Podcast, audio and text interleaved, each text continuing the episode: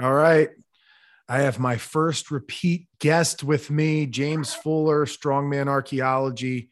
If you didn't check out the first episode, it was the very first episode, and you can circle back, but it'll be fine if you haven't heard that one, I'm sure. Um, I guess there's really, I mean, just if people don't know you, I mean, we don't need to give your whole backstory. So if you don't know anything about James and you want a, a launching off point or something, um, feel free to circle back. But a lot of what you do, actually, for a lot of the grappling people listening, has roots in strongman that was created by by a lot of wrestlers and a lot of things that were before the co- com- competition era of lifting, weightlifting, powerlifting, um, stuff that I guess late 1800s into early 1900s came more and more into fruition. Um, but I I think right off the bat, tell me a little bit about the the the wrestling. We talked about it a little bit, but the idea of grappling and wrestling and strength and conditioning, the history of it a little bit, and just sort of, I think just recently you had somebody tell you that there was no merit in strength and conditioning when it comes to or strength training when it comes to grappling. And that seems like a perfect place to start. If you had to just, you know, I, I don't know if it's an easy place to begin, but I do want to talk about jujitsu and strength training right off the bat and a lot of the roots there. And also just this argument or this idea of how it wouldn't help you. So if somebody was to tell you that, hey, there's no merit or, or it's it's not important to to strength train for jujitsu, what would you what would you tell them? I would say, well, I hope you don't go up against someone stronger than you with the same technique and experience level because you're going to regret it. it's that simple. Yes.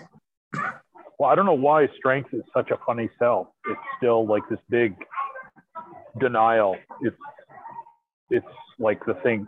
It's like we need a 12 step program for weakness because people just because someone else contacted me today, another strength coach, about uh, how you know certain movements people try to do, but they don't want to do them heavy, and it's like they they want the results without doing the the heavy. They'll do everything else but do the heavy. They don't want to do the heavy weight, and it, and it's just funny. It's like no, and, it, and it's funny because it's like the Harley Davidson guys who like if if I have to explain it to you, you wouldn't understand. Like you have to do it. You can't explain it. You have to do it to really be under that strain and, and to be intimidated by heavy weight. You got to do it to get that feeling, to understand it. And I don't know if it's the intimidation or if it's just sheer ignorance or both, but once you've learned what getting stronger is and you once you've improved your strength, like really gone beyond a certain amount, like not just a little bit of strength training, but once you've really pushed yourself for a while, you know, you kind of like, oh, I get why people don't want to do this. I get it you know it's hard work you know it's um but it's it's just something it's just funny to me that we have such a blind spot or just such such a denial about it because if i say if i if i take your car and i bring it back next weekend and i tell you the engine is 10% stronger is that better yes if we tear down the bridge in our local town and build it back 15% stronger is that better yes so your elbows have been hurt and we should make those stronger, right? No, no, no, no, I don't need that. I need you to do some stretching and take some aspirin. It's just very odd to me that we just we don't ever see strength as the answer when it comes to ourselves. We can see it in all kinds of things around us. But when it comes to ourselves, our performance, you know, like like I said earlier, like hearing someone say this week that uh, people doing Brazilian jiu-jitsu don't need brute force, and I I I, I couldn't believe that was said by a strength coach. I'm like, how do you how do you even say that? How do you even? Of course, they need brute force. Do they just need brute force? Of course not. But I yeah. If if you were five percent, if you woke up tomorrow and you had a match and you were five percent stronger, just magically five percent stronger in all all things, wouldn't you have a much different match? Yeah, uh, most definitely. And so it's some argument that you hear sometimes is people like to mention that it's not very common to literally go against somebody that is the same skill, same experience. But, but, I think that they're not realizing that there are spe- there are very specific matchups. So one specific matchup would be if I'm trying to break your armbar grip with the same technique and I was stronger, wouldn't that then you know be right. be a better armbar break of, of course it would right? right right you know and and the thing about it is if you're doing a sport like jujitsu you're constantly trying to get stronger and learn how to work your body under some of the worst circumstances and somebody that's trying to make it more difficult for you, but you are in control of the means in which you progress and work and and and do all of that in strength training. And that is probably the most overlooked aspect of it because if we're too afraid to go to a place because we're we know we're weak and our opponent's going to manipulate it, well, how do we ever plan on improving it in a real live grappling situation, but there's nothing you can't improve through the progressions of, of strength training. What if you, what if, so let's say you're someone that, that, that, that does tournaments and, and you're known that a certain lock is, is often done on you. You just aren't very good at resisting it, either due to technique or strength. What if you got a lot stronger and you improve the technique on that? and all of a yeah. sudden that thing you were known as being the thing that's your Achilles heel, no more. And and people will bank on, oh, he's not going to work his weakness. He's not going to fix what's wrong because a lot of people don't. They keep just doing the same thing over and over. Right. So it's like uh, was it Charles Poliquin had a had a wrestler that won the Olympics, and the girl she beat, people considered unbeatable. I believe was from Japan and the girl from Japan simply said she was stronger than me. Technique was, you know, they're at the Olympic level. It's not about technique anymore. It's about making mistakes, usually, right? Yeah. Who, who makes the least amount of mistakes? In this case, this this girl said, "I'm gonna I'm gonna get as strong as possible." Hired Charles Poliquin. Next thing you know, she's winning the Olympics because she was stronger. When everything else is equal at that stage, what's going to separate first from second place? Yeah. Strength. It, I, I, I like to bring up, it's like, what do the highest level grapplers look like? What are the best wrestlers in the Olympics? Do they look like people that don't strength train? I mean, do they look like people who who have never thrown some weights around or done things that make you stronger? Um, whether it's uh, you know through performance enhancing drugs or the weight room, they they they all have 95% you can never say all. You can never say you well yeah yeah yeah. There are exceptions yeah. to every rule and there are alternative paths but but but i like when we had this conversation and you asked me what i thought about not needing brute force for for jujitsu my first thought was well you don't need it i guess but you don't need to do anything to be good at jujitsu. Right. you don't need to wrestle. right you don't right. need to know uh, arm bars. You don't need right. to know a lot of things to win a high level match. But right. if, if anything's good, so would this be good. If anything's recommended, so would this. And we get people who come in off the streets. Like I would guarantee that if you stepped onto a grappling mat, even without being the, the, the fan of the sport and studying it and and having the background knowledge but but even if let's just say you go against somebody who's never really trained, they have been a fan of the sport for for life and all they are is just an average person who you know works a desk job and has never touched a weight you would break them every which way to sunday. I'm sure of it. Right. and we get people off the streets who are like that. I mean i would honestly say that if somebody comes in off the street we have a, a girl her name's Angel, and she was a high level weightlifter. Um, very just pound for pound, super, super uh, powerful and explosive.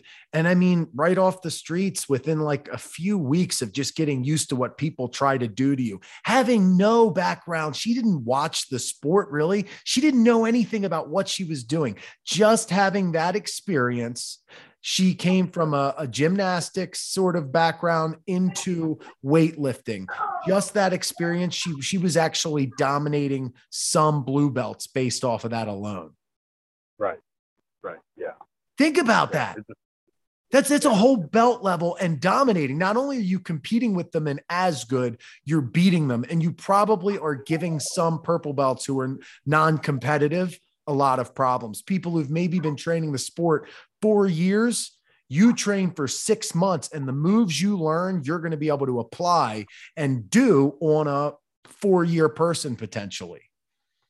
And the history's there that the, the the proof is in the pudding at the highest level. So i mean a lot of these movements i mean even something that that you don't talk about as much right? Like a like a get up like a turkish get up. Like why was that formulated? What was the origin of that?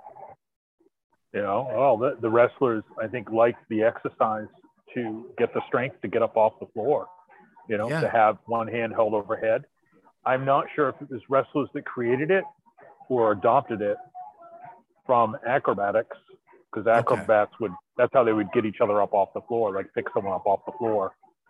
But I'm sure the wrestlers, you know, um, it's, that's why it's called a Turkish get up was because of the uh, those those wrestlers adopted it. But the old the old get up, the original style is done a little bit differently. It has a lot more upper body involvement, whereas the what you normally see is is uh, not not as much upper body involvement. It's more active, whereas what you see now is more um, just stabilizing, just holding the weight, and that's why they were able to do some ridiculous weights. You know, over 200 pounds or over body weight was common back in the old days with a with a one hand get up.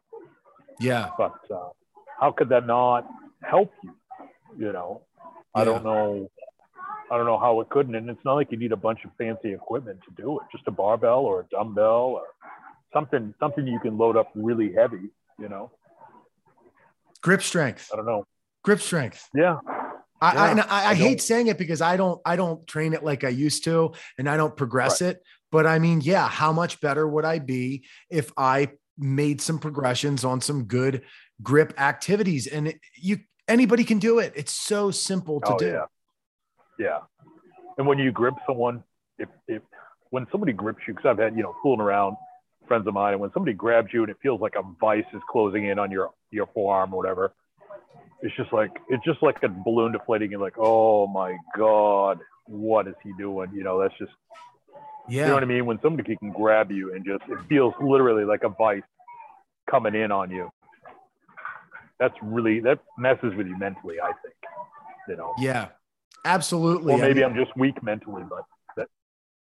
No, yeah. I mean, g- gripping is such a big part of the sport. When somebody grabs a hold of your wrist and you can't move and you can't get away from it, how do you expect to beat them? How do you expect to beat somebody that can just grab a hold of you and you can't break their grip?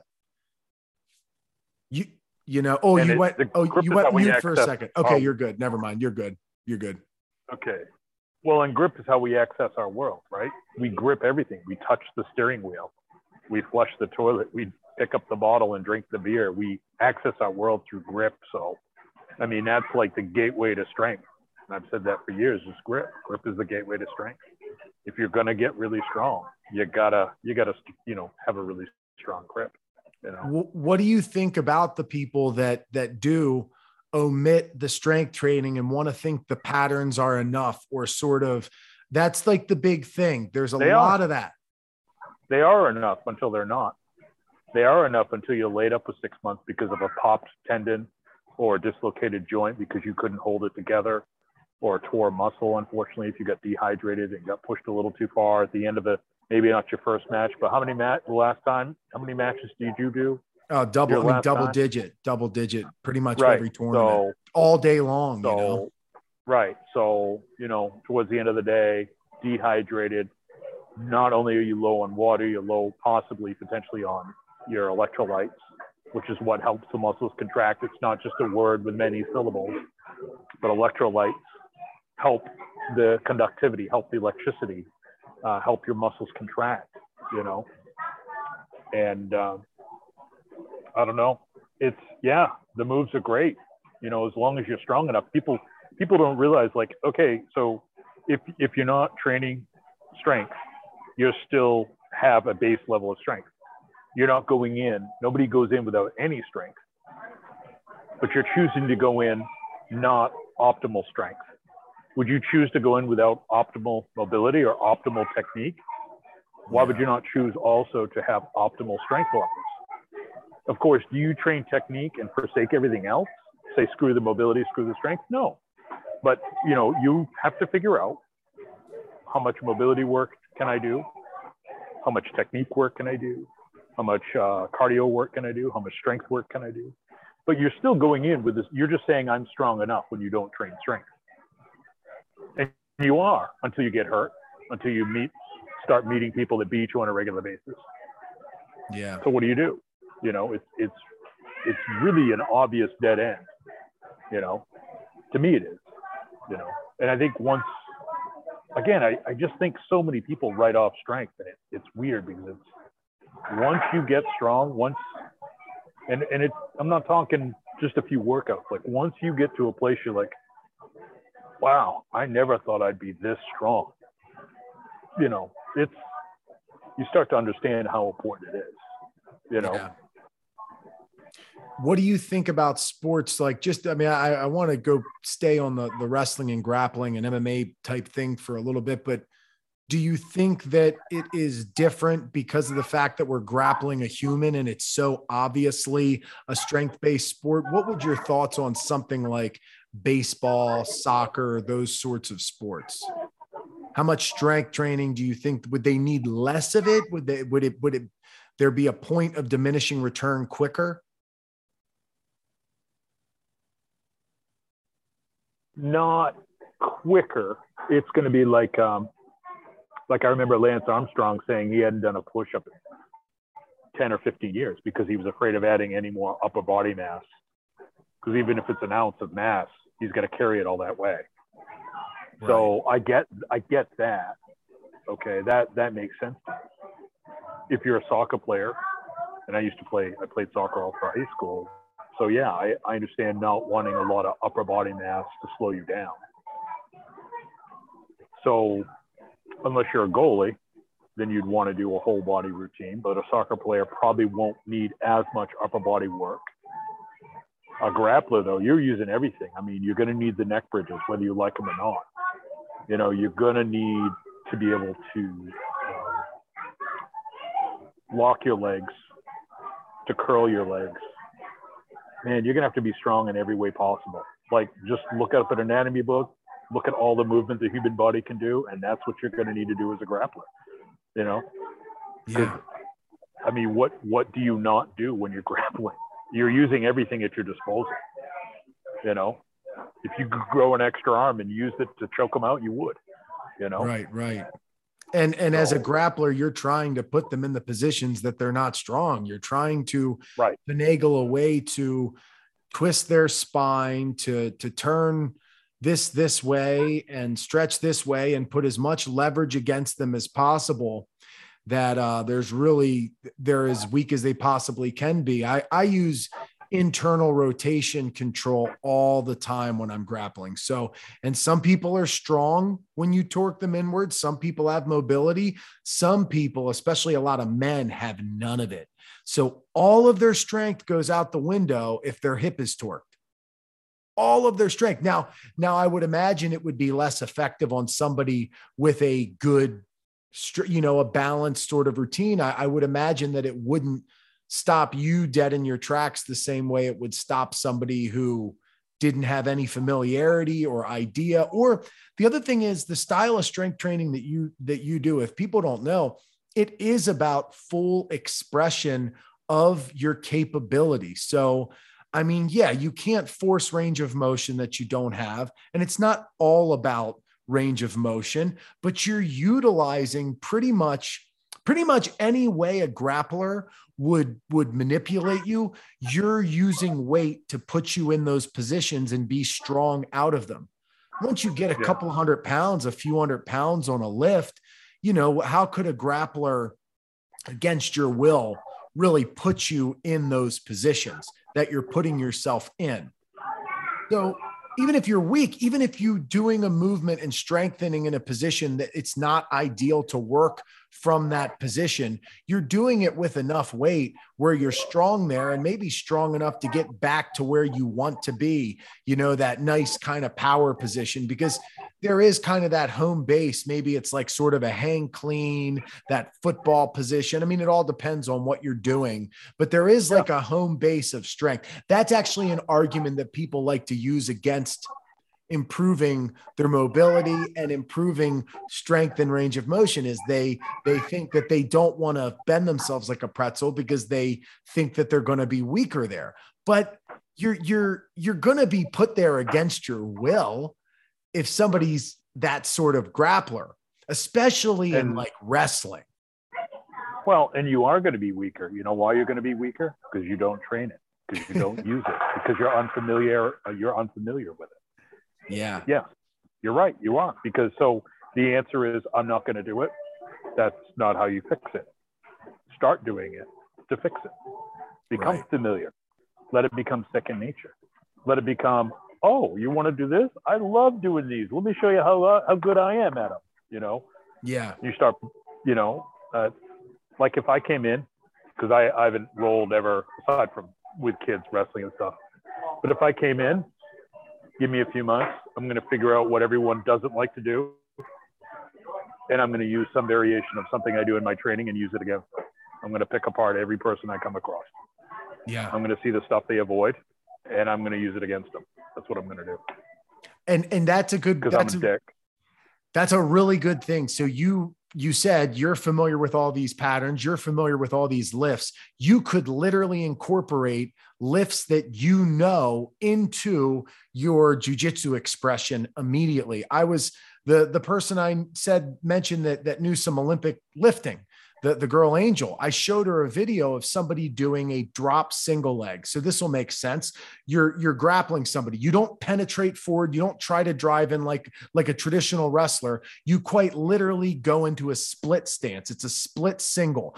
You change levels by dropping down. Well what did she do she was a she was a weightlifter so she was very familiar with just getting underweight like a jerk right. like a clean. I said change your levels as if you're getting underweight for weightlifting. And boom she was hitting this this split position just like a weightlifter. Like what what of course but you're not going to learn that through training it against somebody who is a wrestler or somebody that's trying to wrestle you. You're not going to have the balls to do it it's going to be scary. So you learn it on your own terms with your own weight. Right. Right. Yeah. And the weight that you, so when you use a weight, you're choosing how fast it moves. It's not trying to squirrel out of your hand like someone squirming away from you. So the weight is a controlled setting, right? Right. Versus if you're grappling someone, it's not a controlled setting unless you're intending, if it's a training partner and you're intending on a certain style of practice, of course. But with weight, you can choose how much resistance it is, how fast, how slow, how far it tore. You can say, okay, I'm going to see how far I can move this way, how much I can take. Okay, you can totally control the environment. It's a great way to experiment and find out how far you can take something, how far do you need to go, how much do I need to improve on this, and it's it's interesting. Like a woman I, I dealt with recently with buying a vehicle, um, she was much into, as much into yoga as I've been into strength training, and she is rife with injuries from yoga. And it's because she pursued too much one side of yoga. Just like pursue, I know people that have been injured from getting strong from pursuing too much of just being strong and stiff, thinking stiffness is strength just like she thought looseness was strength. You know what I mean? Yeah. So the extremes of either one versus remembering balance, yin yang, you know, yin yang, and um, you, you just you can't. The more you try to run from it, you run into it. It's so funny, you know. The more you run into strength trying to ignore mobility, you're going to keep running into mobility issues, and you're going to have to run into some mobility training. The more you just try to be loosey goosey without any strength, without appreciating and, and attending to your strength, you're going to keep running into problems until you get stronger. And it, it's just it's as simple as that, you know. Yeah. Stevie Wonder can see that this this is true. You know? Yeah, yeah, yeah, for sure. And and that's so that that is interesting. And and balance is probably one of the best principles to look for in in life in any training protocol. Sure. When you're building a strength program, do you think it's more important to prioritize specificity like where do you draw the line between specificity for a sport like you're not putting yourself in a kimura position and just you know doing a strength lift specifically based off of that to improve the shoulder strength that you'll eventually get to be able to maybe power be comfortable out of these positions. Where do you where do you draw the line? And then the other thing would be how important is it to do things that balance out the sport like laws of opposites the yin and the yang sort of thing? That's like two different things that people should probably consider when they when they train. But let's just go first let's talk about specificity you know um, that is something that it would have to be something we would suss out together if i was working with your training and we found something really particular in what you were doing on the mat that you needed. But that would be after we had done a lot of basic foundation work first. Right. Like I before I get to the sport, I get to the life that they the person because most of us are on our phones, we're hunched over. So I'm gonna work on and we're either right-handed or left-handed. So before we even consider the, the, the athlete themselves, I'm to look at the person. Chances are they're to need to get some stuff pulled back. Chances are they're to be more torqued and pulled forward because of one dominant side. Let's balance that out. Then we can work on going into more basic or going into basic stuff to help what they're doing, basic strength. But it's going to be pretty pretty much the same for most all around body sports, you know uh, such as swimming. Swimming uses your whole body. So I'm going to have them get strong in a very similar program as I would with a grappler because they're going to need to be strong all over. Right. Does that make sense?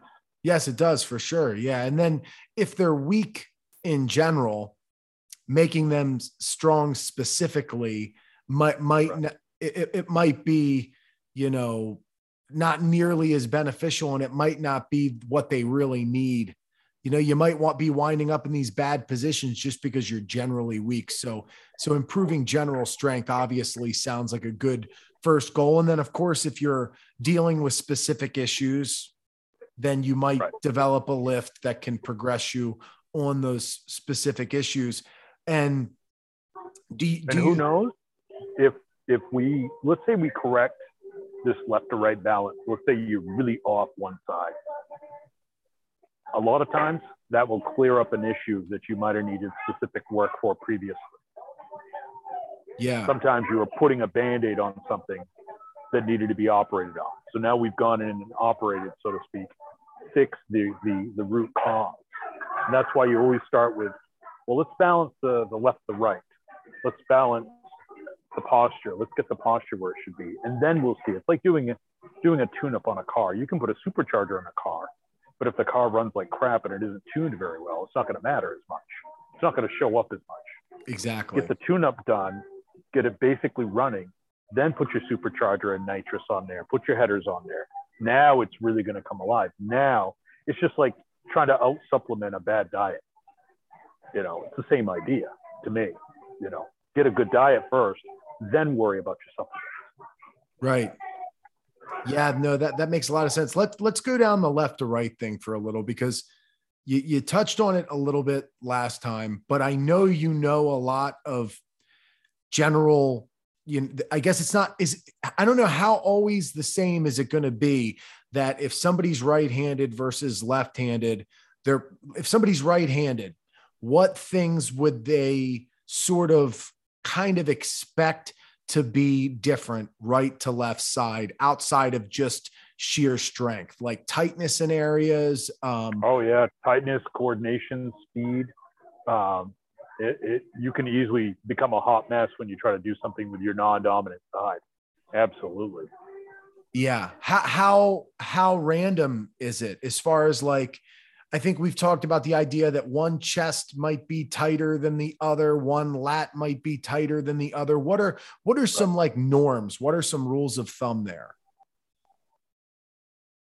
Uh, it's really going to show up in rotation, uh, rotating the spine, and it's going to show up in uh, like side bend type movements. It's really going to show up. You're going to notice a big difference, you know, definitely. And um, like when I'm doing split snatches, uh, yeah, that's that's really telling right there when you're doing split snatches. How fast you can get the feet to, to move and then you switch directions with the feet. It's it it can be kind of funny at times because you're like, it feels like a different body. I'm so used to leading with my right foot. If you're right footed, you know, if you're right handed, right dominant, you're gonna always lead with your right whenever you jump or run. Now I'm saying, okay, let's do the left. It just feels like a foreign body, you know, no coordination, no speed, no timing, you know, no strength or relatively no strength. You know what I'm saying? Even today, like I I can do stuff with my right side and I'll still get more reps with my right side than I will with my left. You know. So I try not to let the right side go too far ahead. You know, maybe only a couple of reps. There's no point in letting this get five more reps than my left. There's no point at all. You yeah. Know? So you just have to be strict with yourself about it. Um, do you think that covers a large percentage? Maybe not a large percentage, but is that a is that a damn good place to start with chronic pain, left to right imbalances? Yeah, absolutely. Yeah, yeah. It's, to me, it's the most between left to right imbalances and and uh, not being able to pick up weights from behind the body, because then that requires you to be open and pulled back. Mm. You know, yeah, it's easy to pick up something in front of you because we're right there you know. So uh, learning to pick up things behind you, doing a hack lift, doing a Kelly snatch, doing an Arthur lift, and so on, um, along with balancing out your left to right. It's it's like, well, what I'm just listen. I'm not that smart. All I'm doing is saying, hey, what do we do every day? We do stuff in here and closed in, and we're like this. What's the opposite of that? doing stuff that's behind us, right? Uh, what Does we, a back squat count, count? Does a back squat count? I would count it if you were talking a Steinborn lift or a continental squat, because then you're developing the coordination and the the um, uh, kinetic ability. You're you're developing an awareness of getting something manipulated and putting it on your back. Picking it up off a squat rack really doesn't require a lot of athleticism, right? Or me- mental awareness. But and that's the thing that maybe maybe we haven't mentioned since last time, but uh, when we're talking strength training, I'm talking no no other equipment, nothing. You earn the weight you use. So if you're going to use 300 pounds on your squats, I will train people to either pick up the bar via a, a Steinborn lift or a continental squat. A continental squat is where you pick the bar up from behind your feet, hop it up your, pop it up over your hips, hop it up your back, get it to your shoulders and squat. Steinborn lift is where you pick up one end, get under it, rock it onto your shoulders, now squat. That's a totally different scenario. Requires a lot more body awareness and coordination, athleticism, uh, than just picking it up off a rack. So, but you're guaranteed to never use more weight than you should. It's self-limiting. No one just loads up four plates on a Steinborn lift on a bar and then says, "I'm gonna, I'm gonna fool around with four plates on a Steinborn lift." No one does that. Not unless they've been training for a while. Right. Know? but it's so it's inherently safe. It requires more range of motion. Like behind the neck presses, I hop the bar off the back like I'm going to do an Arthur lift for all my behind the neck presses. So by doing that, it's not metabolically taxing. It's not taxing my my muscles to any extent it's going to affect my behind the neck pressing. But I'm opening my shoulders. I'm keeping my shoulders open. I'm warming them up versus always picking it up off the rack. So I'm, I'm getting more bang for my buck. I'm getting mobility and strength at the same time. the old time strongman, you you either if you did if you skipped one, you skipped both. you can't, you know. Right, right. people people what do they do all the time? They ditch the stretching and mobility work and go hit the weights because it's fun. Yeah. But with this, it's just a barbell, a couple of dumbbells, that's it. And and it's kind of funny how these movements that that prepare you to be able to squat to get the bar in the rack they do cover a lot of bases that the movement does not cover you know that squat that right. single that single plane of energy you know everything's nice and aligned ideal. But when you steinborn a lift that is a lot of it might even be more recruitment than a than a squat. If you if you Steinborn it into a low position and squat it up, that lift itself is far more dynamic and probably has a ton of carryover to the grappling, you know, maybe well, more. What if you were Steinborning 400 pounds? And I, I alternate which side I pick it up from. So which side rocks it over each set. So let's say let's say you were now Steinborning on a regular basis 400 pounds you're going to be pretty hard to come after from a side angle. I mean, you're going to have a lot of strength to resist a 400 pound barbell and mentally, not only what it does for you physically, but knowing in your head, I play with 400 pounds. I tip it up. I pick it up one end off the off the ground and I tip it onto my back on a regular basis. I mean, that's some. Hey, Dad, that's some. Uh, that's some great. Uh, that's that's a great little bit of information to have in your head, knowing you can move your body, versus the person who good for them squatting 400 out of a rack, but they don't have the edge you have. Right. You know? Yeah. And I would imagine the, the, not only is, does it make you stronger in a way, the injury prevention of doing a movement like that and getting good regularly at a movement like that is probably pretty high considering the nature of the, of the lift. That they definitely that, injury prevention's huge there. Yeah, and so when you're when you're doing these lifts, whether it's a pullover and press, which is where the bench press came from, but a pullover and press, so if something happens, you just put it back down because you pulled it over into position in the first place. So if something happens, fine, you put it back down where you pulled it over from. There's no uprights in the way. You don't need someone to spot you. Um, lifts like that, because they're safer, uh, they are safer because you're not able to load it up heavier than, than what you're going to actually do. The only way I'm going to pull over, I'm going to press 315, three plates. I got to pull it over first.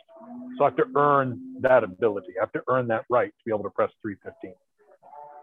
You yeah. know, and so because you don't make these stupid jumps, you're using the weight you should be using because you won't be able to use more. And if you're using the weight you're supposed to be using, you should be getting the range of motion you're supposed to be getting, and you should be getting the reps you programmed into the program. It's kind of like it's self-limiting or self-correcting if you want. It's like a governor.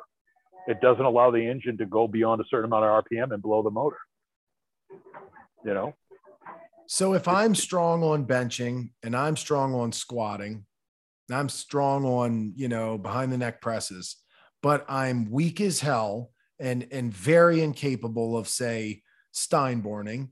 If for whatever reason pullovers are, are extremely weak, this is a lot of people who are strong on these lifts. If you went up to the average power lifter, weightlifter, and you said, All right, this is how you're going to get the weight up, probably one of the most, the biggest deterrence is, well, I'm so weak. I'm not just going to start doing all of my bench presses at 65 pounds, but there's honestly a chance that somebody who's never done this might have trouble getting much more than 65 pounds in a pullover, even though right. they're benching 300 pounds. Right? Is that right. fair to say? Right. Because that's sure. what I oh, deal oh, yeah. with. You know, I I deal with a little bit of that because that's the part of it that I haven't fully adapted to. And let's just say if somebody's out, how would you what would you recommend them do? Well, I would do two pullover workouts for every one bench workout. Okay. Just double it up, get it caught up. Would you, you know? do the Steinborn or, lift as a lift? Well, you can if you want to. Well, actually, I guess the same thing could be done for pullover and press. If you you could do, yeah. So do you could do two pullover workouts for every one press workout, bench press workout. But on your bench press day, you could do pullover and press and try to work up heavier. You know what I mean? And then over time, your pullover Right. and press weight is going to get pretty close to your bench. And you can So- do the same you'd thing with a saying- Steinborn lift. You could warm up with Steinborn lifts. Let's say 60% of what you're, let's say you're going to work out with 400 pounds today on squats. So let's say you work up to 240 on your Steinborns. 60% of what you're working out with today is 400, 60% is 240. Next time you come in, you say, oh, maybe, maybe I'll go 65%, you know, and just creep up over the time if you're worried about losing strength, you know. Yes. So so the idea maybe would be if I was going to bench press even on top of the fact that I'm probably going to be programming these movements on their own or doing pullover work or or whatever like you're saying I just would take the the the pullover and press as far as I could before I handed the the baton over to the press out of the rack or maybe Right. you know clean it to the lap and hike it up however way you want Right. but but you would just do it to the point where you needed to switch. And then maybe even know that this imbalance is not good. This this fact that you can press so much but can't even do a pullover at 25% is probably why your shoulders and elbows are are hurt all the damn time. And you're not you're not focusing on your weaknesses enough. It's a glaring weakness And there, there are folks that have done double body weight pullover and press work. You know, yeah Yeah. That- he uh, friend of a friend of Bill Pearl, um, Ian Buster McShane from Ireland. Bill said it freaked him out to see it, but um, he was hitting a 450 pullover and press at 165 body weight. Mm, You know, and then the other option is you can do them on the floor. So when you do a pullover and press on the floor, the pullover is got the advantage. The press doesn't, even though it's shorter, shorter stroke for most of us. You can really pull over a lot of weight on the floor, a lot of weight. well i'm still i'm Is it- still fucking weak there dude and it frustrates me and i don't know what the hell's wrong with me but Send me a video. I we'll can't. go over with it. yeah We'll, we'll go over it. We'll go over it. There's there's some things, you know, uh, there's there's some things we can work around and look at, but it's you can use this stuff as a warm up, and then go on to your regular stuff. Um, but if you're gonna want to, you're gonna want to. I would I would recommend if you're gonna be grappling, I would try to get to the point of just focusing on pullover and press should be the goal yeah um, and getting to Steinborns or continental squats with at least one and a half times body weight. Um, and for reference, you know, if people care about this sort of thing, but if you look at like, I think they were looking at Olympic level uh, runners and sprinters, and it was common for them to squat three times body weight for triples, I think. That's relatively common at that stage. So I'm not, of course, not saying to do that. So, but you know, imagine any of you if you get up to, you know, doing double body weight on your Steinborn lifts, being able to take double your body weight on a bar, tip up one end, scoot under it, and then squat it. You know, that would be a game changer. You know, Yeah. think think about that. What if you what if you ran into someone that could do that and they could pull over and press one and a half times body weight and Arthur lift one and a half times body weight? they're strong and mobile and they're not scared because it's one thing to have like when someone puts you into a into real torque extreme position versus you've done one and a half to two times your own body weight in some of these positions you're never going to be scared of getting pushed around pulled around into any weird position ever again. You're never going to care. You'll be like ah this is nothing. I've had workouts harder than this you know? Yeah.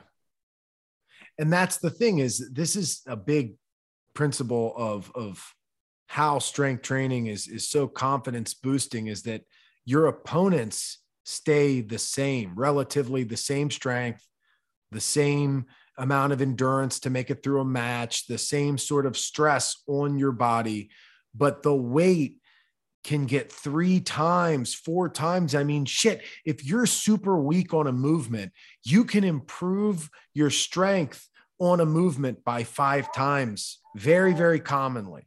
Your starting point, you can, if you are weak and for whatever reason not good at something, it's not unheard of to get five times, but let's just say three times stronger on something, two times. Yeah, yeah, yeah, yeah, yeah.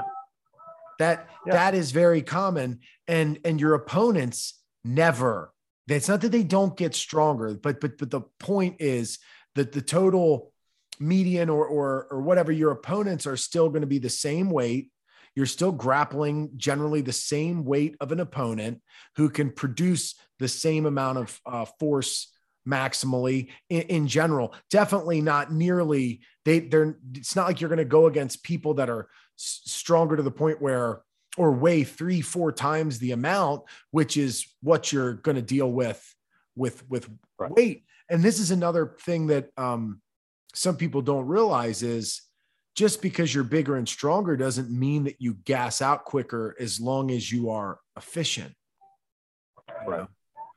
So, what used to be 90% of my resistance, if I'm stronger, I now only need 60, 50% resistance.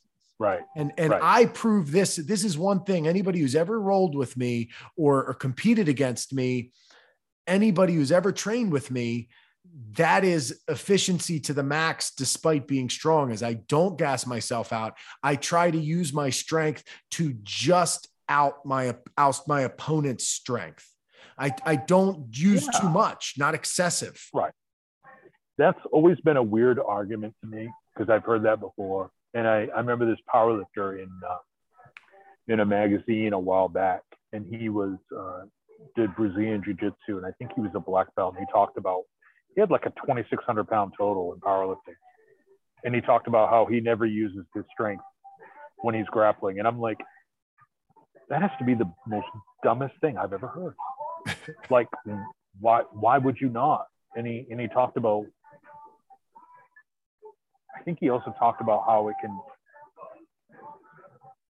wear you out quicker or something. And I'm like, well, yeah, if you're trying to show off, if you're trying to like beat someone up on the mat and show off or something, yeah. But I I don't use technique I don't need to use right now to show off. I don't use a move I don't need to use right now just to show, oh, I can do this. Did you know I can do this? No. Same thing with strength. You you're only going to use what you need to use at that moment, right? Why would you use more than that? Why why would you keep trying to out muscle someone or out strength someone if you don't need to? That's just ignorance. I don't know why. I don't know. It's just such a weird argument to me though, because I've heard that before about that you'll gas out sooner if you know. And I'm like, no, use your strength when you need it, and they'll be tapping in no time, and you're you're you're off taking a break, having some water and chilling out because the yeah. you know the, the match is over. And maybe you weren't as strong. Maybe you weren't as strong as you thought you were in what we are doing. If you're getting that damn tired and and exhausted, because that that's another yeah. thing not everybody who's strong on a on a bench press or even on a squat or, or whatever not right, all of right. them are going to be strong everywhere a grappling match goes so the dynamics in which you improve strength and recommend improving strength it for for the average person to watch it i would definitely say it looks like a mixture of like strength training blue collar sort of strength and and almost like a yogic sort of approach. It does remind me of all of those combined. Well it's it's interesting because it, it is all those things obviously.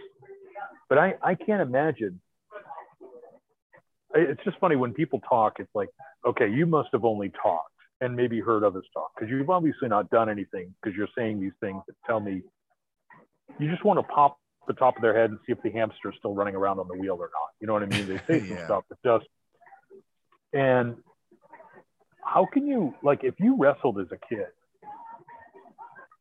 you you fully understand you need to be strong. Like how can you go to a match? I've been to grappling matches. I've been watching UFC UFC one. Uh, you know, I've been watching a whole bunch of them for like the first back when the Gracies owned it. I was watching a lot of UFC, um, and I'm in love with it. And I don't know how you could watch that and think you wouldn't have as part of your arsenal being as strong as you need to be in the places that you're weak. I don't know why you would think that. How could you think that? No, no, I'm strong enough. Really? You really think you're strong enough? You think you're not just going to bump into someone who might be able to out torque you or out pull you in a certain position? You really think that? I mean, it's possible, but wow, that's that's quite a good headspace to be in, or not. Yeah. you know? Yeah. I don't know how you could think that strength, brute force doesn't matter. It's like, man, it's just crazy. It's I don't know. It's just really bizarre to me. I don't understand it. Yeah. And and what's awesome about strength training is you never run out of an obvious way to improve. You can always add more weight right. on something. And if you ever stop adding weight on a movement, you can find a movement that you're weak enough on to increase the weight on. So when I look at these people that just do these mechanical drills, like once you can do that drill, what good does it do you to continue doing that drill? At that point, right. you're just stagnant. Right. What are right. you adapting to? What, what are you improving? So it's obvious that you're improving something when you strength train. I mean, you're, you're, eh, there's so much adaptation. There's so much change. It is, it is just so obvious that you're right. The only people that talk against it either didn't do it or they didn't do it well. They didn't do it with good yeah, fundamentals. Well, yeah, and it, if you think about it, like, so if my technique isn't the way it should be when I'm training, I have to be over strong. So let's say snatching 200 pounds, and my technique, I'm not fixing my technique, so I have to, I have to have 225 pounds worth of snatch to be able to express just 200 pounds on that snatch because my technique is so poor. I'm not able to put all the energy exactly where it belongs. But imagine if you're a grappler and you get stronger, you can use that strength to express your technique better, more efficiently, right? Yes. If you've got a poor technique, sometimes it's practice.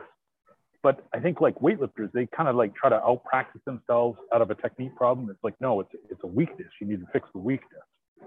You can practice snatches all day long, you're going to keep breaking down in the same damn part of the movement. That's where you need the extra strength. So keep repeating it all you want. Keep trying to drill in your head, I need to do this at this time, and it keeps failing. Why? Because you don't have the strength at that moment that you need. So, yes. like I said, I might be talking crap, but to me, if you have more strength, you can more efficiently apply your technique that you're trying to use on someone. I, I don't in in in what sport that is physical does it not apply? Well, I don't understand. People just like I think it's this martial arts purism, and it honestly is rooted in a lot of martial arts where they don't even practice their sport. You know, where they just like punch and kick in front of a mirror and essentially do dance that looks like fighting, like like Korea, yeah. you know, kata based martial yep. arts. Um, yep. And then I understand that maybe not everybody thinks they're going to punch and kick harder, although you do clearly. I mean, look at the most powerful punchers in the history of of boxing. If they didn't have the like longest arms in the history of the world, where there's just so much leverage, they were built like Mike Tyson. And in the UFC, yeah. we have Francis Ngannou. And guess what? Francis Ngannou is not as good of an MMA fighter as a lot of people that he beats in about 30 seconds. You know? Yeah. Bob Sapp, when you watch Pride, remember when there was actually a time, you know, oh. Bob Sapp is a good example. So if people, and and this actually is nice because it in, includes striking. Bob Sapp has wins in K1 kickboxing. I don't want to missay who it is, but one of the best kickboxers of his time.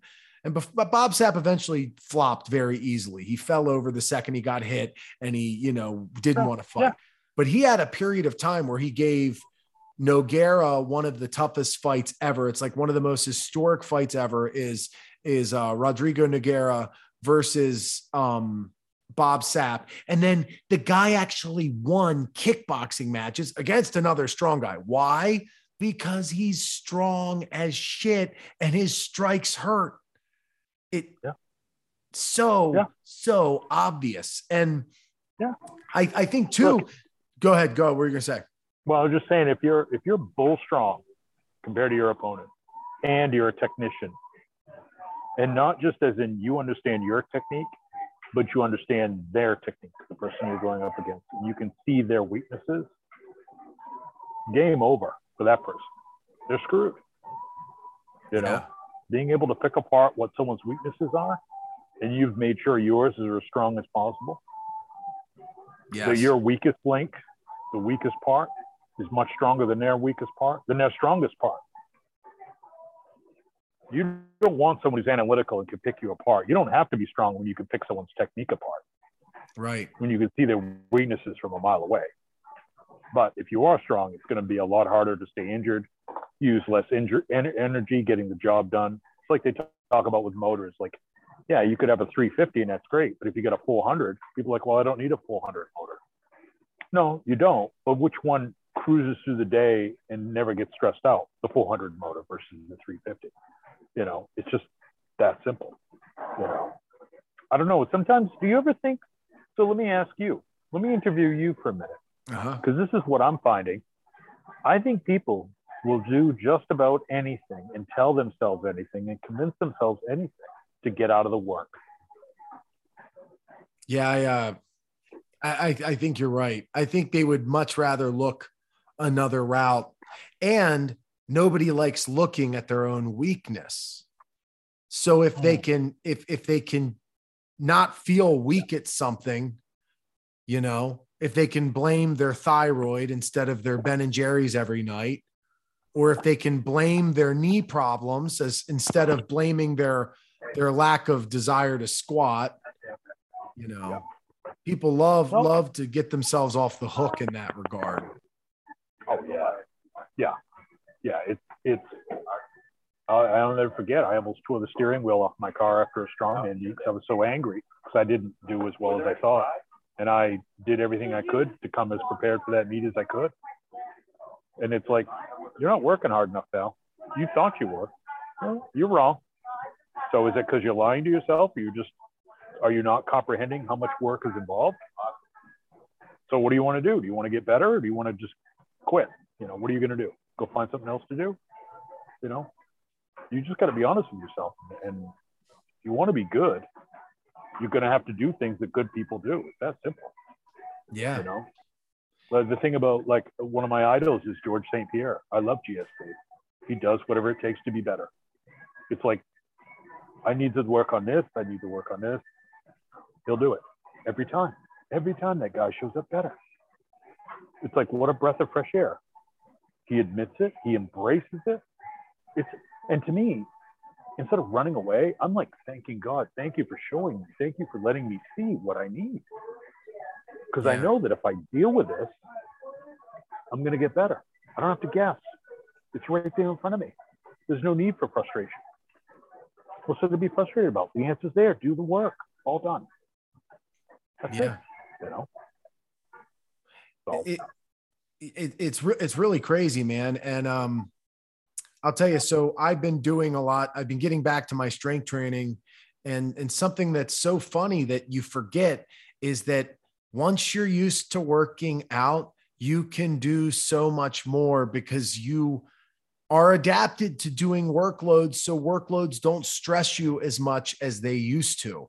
And that is a Right. bizarre phenomenon is that people who work out despite the fact that it requires energy and is more workload technically they actually can still do more outside of their weight training than somebody who doesn't. Everybody thinks that it's this just linear amount of uh, energy output but but once you've adapted to certain things life doesn't stress you the same way. So you're able to do more because it's not as much work for you. It's that like it's a little bit of a paradox in a way. But it, this is an easy analogy that that you probably would agree with.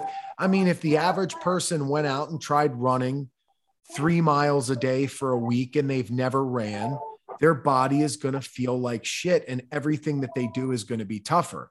Now, if somebody went to do that who was training for a marathon, that's like less mileage. That's like that's like a deload week. That's like the easiest thing in the world. Recovery. yeah. Same thing. So so for instance, if your sport is wear and tear on your muscles. It is, you know, bicep curling away from things. It is squeezing in your groin, if it is kicking out and away from you and, and bear hugging and squeezing people, if it is these things, if it's somebody trying to yank down on your head and you, you know, using neck muscles and back muscles to resist that, and you are stronger, wouldn't it make sense that you could do more of that? So I've noticed mm-hmm. how much more I can train. Right. Right. Yeah. Yeah. Yeah. It's, it's pretty interesting what what winds up destroying you in the beginning becomes a warm up later on. It's real simple. You just adapt to it. It's really simple. So you either you either want to find excuses or solutions. It really comes down to that. You know. Yeah. How bad do you want it? You know, it's just because people aren't comfortable to say, I'm happy with the level I'm at and I don't want to do anything else. I would respect people that say that. But when people try to lie about, oh, it's it, it's strength training bad for you or it does this to you. No, it doesn't. Not necessarily. You know, it's like when people say that running is bad for your lifting and lifting is bad for your running. Just say you don't like it. Don't say it's bad for it because that's misleading a lot of people that listen to you. You know, you don't like running? Just say I don't like running and I won't do it. Fine. I respect that because not only when you say those things, not only are you lying to yourself, you're lying to the people you talk to. And I think we have enough misinformation in this world. The only thing you could say is that you don't literally need it, and that's very loose. But to say that it doesn't help or it likely wouldn't right. help or anything, right. anything more than you don't quote unquote need it, which what do you really need? Right. right? Like, like what what the hell do you need? You definitely don't need the supplements you shove in your mouth. You definitely don't need a lot of things that people, you know, do. So if you need anything, you need this, but you don't need anything. So you don't need it. Essentially, right, is like right, the right. It's so yeah. You don't need to grapple. Yeah, exactly. You don't need to. You don't need to. You don't even. At this point in, in life, you hardly need to walk. you know. So what is what is the uh, what has this training done since the last time we talked? What have yes. you noticed? I will tell you that all of the little chronic acute injuries or things that I sort of put put to the side, I've been able to address and make my problems a little bit more general. So we have specifically worked on a couple nagging things that that whether it was nerve related, injury related, something I had ignored over time. My my elbow was giving me problems where I wasn't the elbow joint. I wasn't able to really flex my tricep much. My shoulders felt weird. I'd say doing pull ups, I was experiencing elbow pain, and uh, that's that's it's not completely gone away, but it's pretty much gone away. I mean, I'm doing pull ups without any sort of pain and I'm able to flex my tricep and that and that is good. I was experiencing knee issues. Um, my left knee, I had a Baker's cyst. I guess I probably got leg locked a couple times and stuff popped and I got injured and I hadn't really ever fully rehabbed from that. Um, not not with strength. So and this is something interesting to talk about too, because I have gone down the rabbit hole of kneeling lifts since yeah. realizing that these kneeling movements and and working your hip joint while standing on your knees or doing these upper body movements it really has helped my posture a lot it's helped my spine a lot it's but more than anything i think it's kind of centering and helping my hips and then to do these full range of motions where you do something like a kneeling squat, where you're standing up on your knees and then you sit back to your your heels and come back up. Well, that was something that was giving me problems in yoga. I don't know if you know what a child's pose is, but my hips just couldn't really sink down to my heels in a child's pose. We we've talked about hero's pose, which is essentially the bottom of a kneeling squat. My left knee was very asymmetrical to my right knee.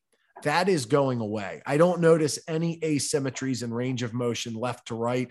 And right. the, the Baker's cyst that I had is gone. There's no like, it doesn't feel like there's more fluid in the back of my left knee than my right knee. Hmm. Leg locks. So go ahead. Just more move. Well, I was just saying, probably more movement than you've been doing affecting that area. It's probably helped stuff drain and shift out and move and circulate. Yeah.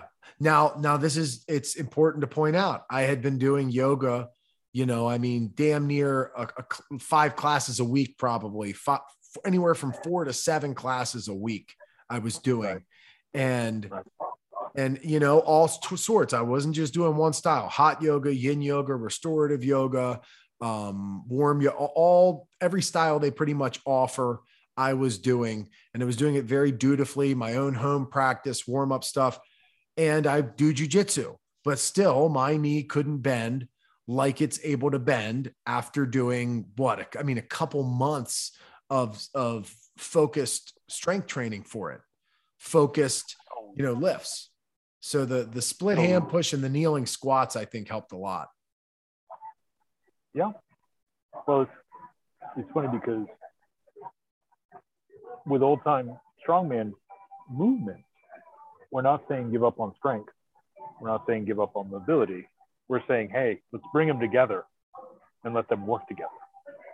You know, when you're doing yoga, yoga is great, but the thing is, the only the only resistance is your body weight against gravity, right? So with grapple, your resistance is whatever someone pulls on you, which is very inconsistent from person to person you know so the, the, the weights give you a consistent way of getting you more mobile and getting you stronger. And i'm just saying this for people that maybe may still be on the fence as to whether or not they need strength work for their grappling. And i'm not saying just regular powerlifting at all. I'm not saying weightlifting. I'm talking old time strongman which required so much more movement you know? Now, the kneeling work you do, do you do any kneeling in, uh, in grappling at all? Exactly. Wind up on your knees? exactly.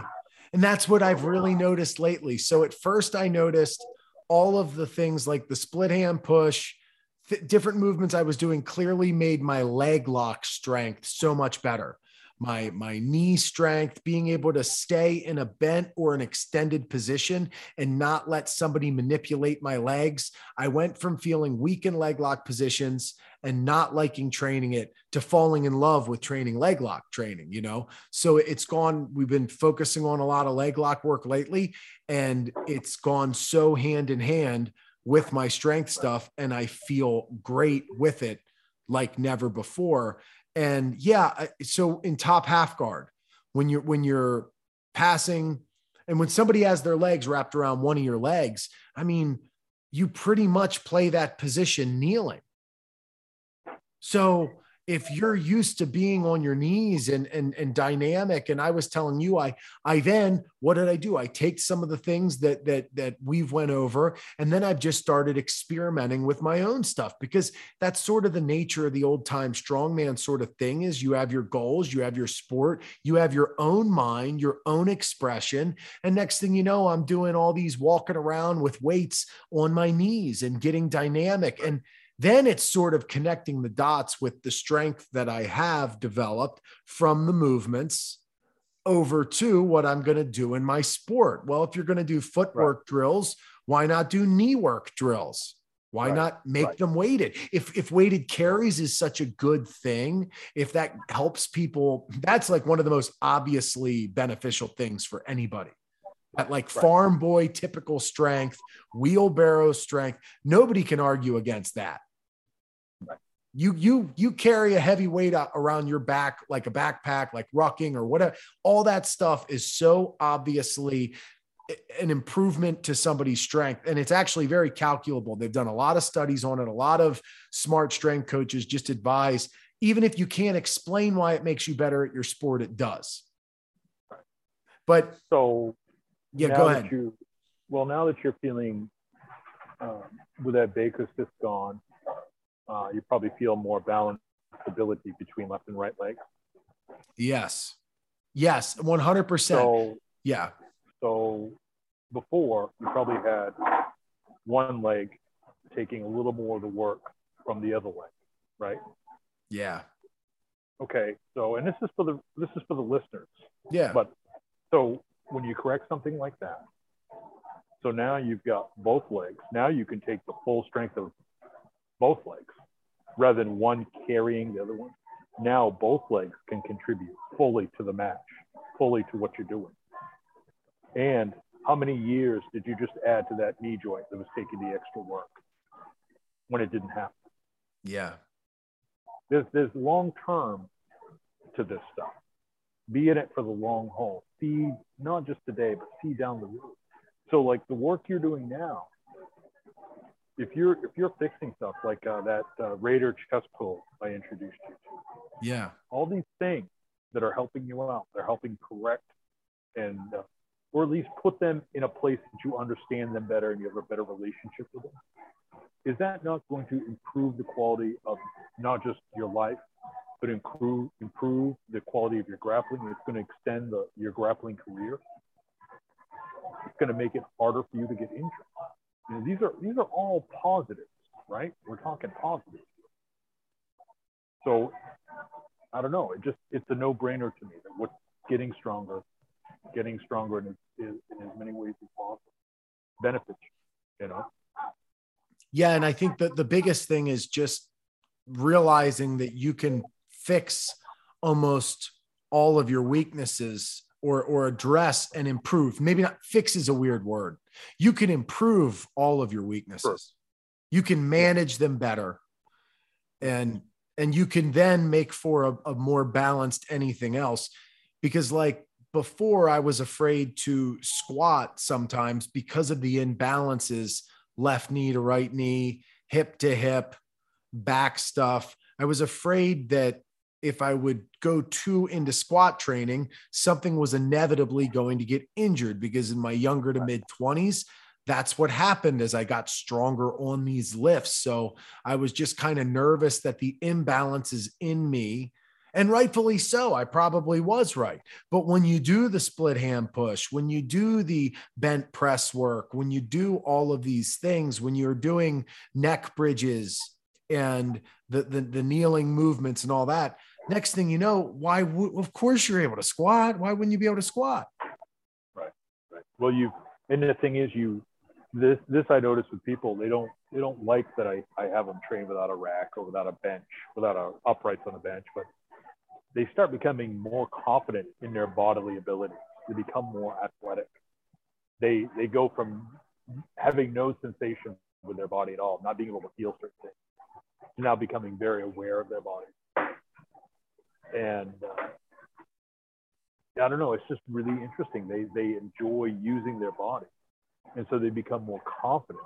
I mean, if you approach anything worrying about like you're going to fall down, that's horrible. But when you're like, ah, this won't be a problem, you don't even think about it. You're so insecure with your movement that you know that you can adjust and deal with slipping, sliding, getting turned a little bit because you've done all this work to prepare you for it. That's Yeah. a great book to be, you know. And you're probably feeling that now. You're probably feeling a lot more secure, and it feels more manageable instead of being overwhelmed. Oh, I got to deal with this. Oh, I'm getting older, and this might be something that's going to go downhill as I get older. Nope, I can control it. I just got to figure out what I'm about. If I just listen, my body will tell me what it needs, and if I do it, it'll come out okay. Yeah. I, I'm a very proactive person and I have a very address your weaknesses sort of mentality, but Mm. It's hard to see the forest for the trees when it comes to your mm-hmm. weaknesses, dude. So, Sure. you know, yeah, I think I'm addressing it because I'm doing a little PT drill here and I'm doing a stretch there and I'm massaging here and I'm going to yoga and doing all that. But if it walks like a duck, quacks like a duck, it's a duck. And if you can't do a fucking pullover, whatever you're doing is not fixing that weakness. So Yeah, if if you if you're so weak you can't do these movements, something's wrong.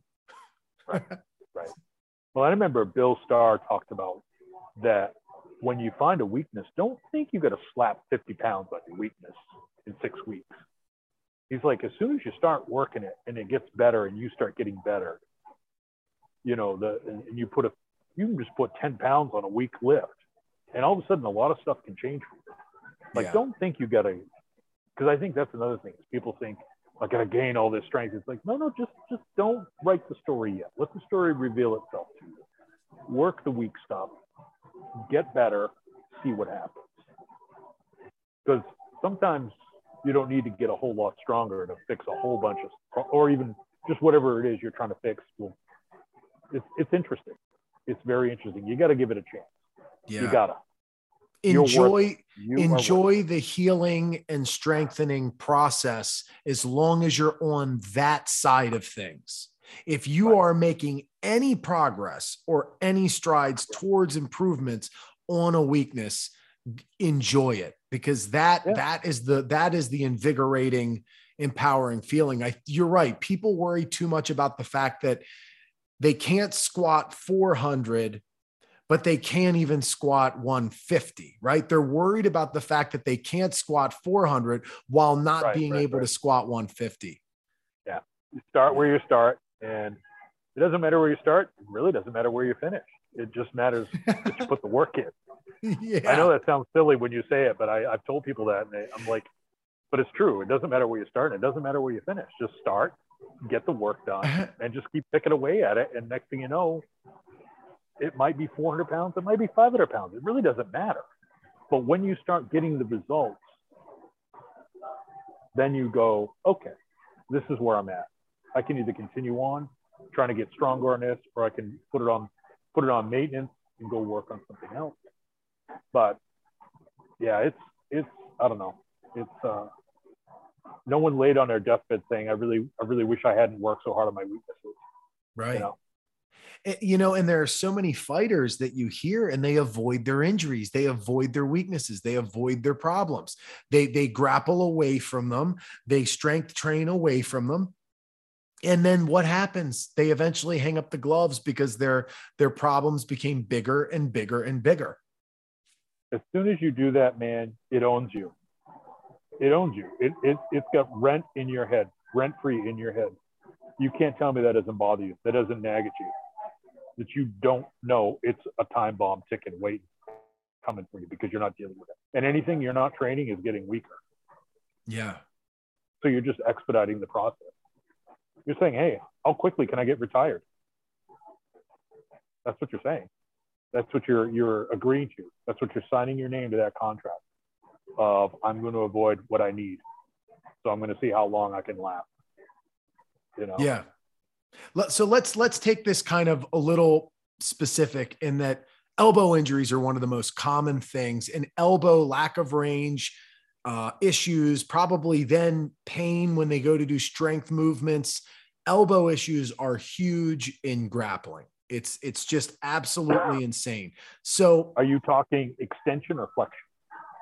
well, I would say they would say that it's their inability to extend, but they probably have some issues in flexion. And the pain probably is different person to person as to whether or not it affects their presses or their pulls, but it affects something. And they would say every grappler loves to show you their arm and they're like, I can only bend it to here. You know, that's like something a lot of a lot of fighters show you their elbows and show you where it can only bend to. And then they tell you they have the nerve damage they have the the strength issues and they don't do anything about it. They're not in the process of healing. They're not in the process of strengthening right? Yeah. that's very oh, common. I guess neck bridges and one arm hangs from the bar would be the first thing I'd, I'd recommend. Right you know, now now how would neck basic- bridges affect that again, I'm I'm going on everyone's posture. Number one, being leaned over. Probably if they do work out, they bench, shoulders. So leaned over, shoulders. You're going to get compression of the nerves. Okay, it's that it it happens. Um, so neck bridges, you get them pulled back. Um, plus, you're getting torqued all the time like that, right? Someone's trying to rip your head down, right? In grappling, right? absolutely So, so what's missing? You know, look at what what is here. Okay, so I'm saying poor posture from just lifestyle. and then getting getting crunched and ripped on. What's missing? A lot of this corrective stuff, balancing it out. So I'm going to say neck bridges. So here's this is my question with neck bridges. That, does that make sense, or does that sound like crap? No, it sounds it's it completely makes sense. I didn't ask why it helped because I didn't think it helped. Um, but I was just, you know, saying it because somebody oh, might okay. hear it. Well, what does neck bridges have to do with my elbow? You know. Oh, okay. Um, okay. and and yeah, I mean, honestly, to to be completely honest, I am of the idea that everything has root in the spine. I don't like the idea that our feet are our rooting. I like the idea of our spine being our rooting. Because chop off my feet, I'm still me, bro. You know? So so the one thing that doesn't change is that i am always my spine and everything has a communication somewhere along from the top of my head down to my pelvic floor. There is some sort of communication going on from everything else in the body. And then your structure is pretty simple. It lines up with what? Your posture your structure being your arms and your legs.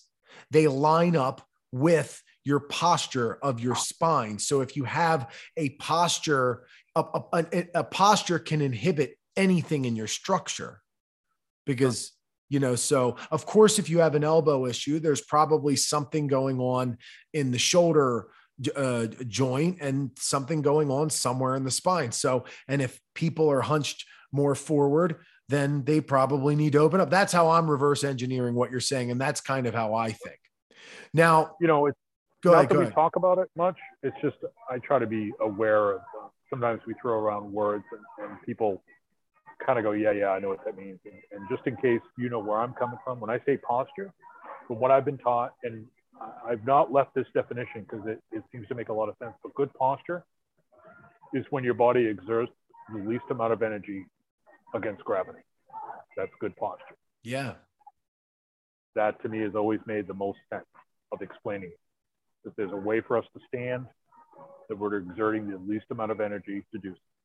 And to yes. me, so that, that to me is good posture. In case anyone listening is going, well, posture, what do you mean by posture? Everyone uses that word, but what does that mean? I'll tell you what it means to me. And I hope that helps someone. Hope it makes yeah. sense. Um, and I guess the third thing I was going to mention in exercise is um, tricep extensions. But you got to let the weight come down and pull your elbow over. Mm. Like really get a stretch at the bottom. One handed. Pull, yes, one handed. And and your hands crossing the center line. Does your hand go across to the opposite mine side does. of the body? Yeah, yeah. Because mine, mine kind of. Well, my elbow does more than my hand. My elbow kind of crosses over God, you I come down. Yeah, I can't do it because I've got all this stuff on right now. But yeah. Um, so, but if you use that, so if you think about one arm hangs, doing the overhead tricep extensions, really focusing on the stretch. Let it, and don't worry about rep one, rep five, whatever. Just do your reps and just let the weight go down. And, and your, when your body's ready, your body will let you go lower and you'll feel it. Don't force it. It's not what it's about you want to be forced, go wrestle with someone, go grapple with someone. They can force you all day long. But let the weight just pull you down gently. And when it's ready, it'll drop on you. And do reps. Do, it's not about weight. Do 20 reps, 30 reps. Really force a bunch of blood in there. Get that shoulder arm movement. So between that and neck bridges, those three probably could help. I don't know if it'll fix, but I don't think it could hurt. Right. Because now, if I'm running be... into pain, let's say I go to do that, would you say find a more comfortable starting position and then maybe oh, yeah. stop when you feel pain or or yeah. lighter weight? What would you say? Stop when you feel pain and just try to well, do it, do a do a top start. So start with the weight overhead. Don't start from the bottom like a deadlift, but start mm-hmm. from the mm-hmm. top, lower it down, and just feel it out. Let it tell you where it wants to go. Your body will tell you where it wants to go, and it may change as the sets go on as workouts go on and you get a little stronger at it and your body becomes accustomed to it because sometimes we need time. Just because you can't do it today, today doesn't mean never. It just means not now, not yet. Maybe you're not ready. So do what you need to do to not hurt yourself further. That's it. Just be your own best friend. Work with yourself. Don't fight yourself. if my people say, "Oh, elbow gonna- wants to flare, then you just allow it until it no longer wants to. You allow the, the Well, and- things that don't look right necessarily. Yeah, ju- just go by feel. Like I close my eyes. I just close my eyes into it. I don't even look because I don't want to. I don't want to think. Oh, I got to do this. I'm like, I'm just going to close my eyes and I'm going to keep doing what feels better. I'm just going to keep lowering it where it feels better, and I'll film it so I can see it. But I don't want to look in a mirror. I just want to feel it because ultimately it doesn't matter what it looks like. Ultimately, it matters what it feels like. Right? Yes. Yeah. So, you know, Th- this is an interesting three- question about neck bridges. sure. when I'm doing a neck bridge, I think about this sometimes.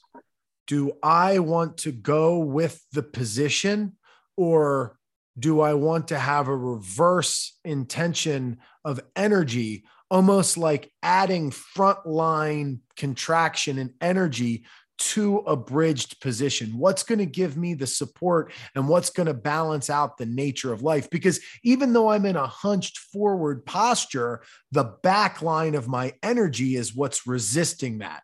So sometimes I wonder if I should do the opposite, which would be positionally open up the front, but then add like a little bit of energy to the front line. Does that make sense? Like almost crunch into the opened position. Or am I overthinking it? I think I know what you're saying.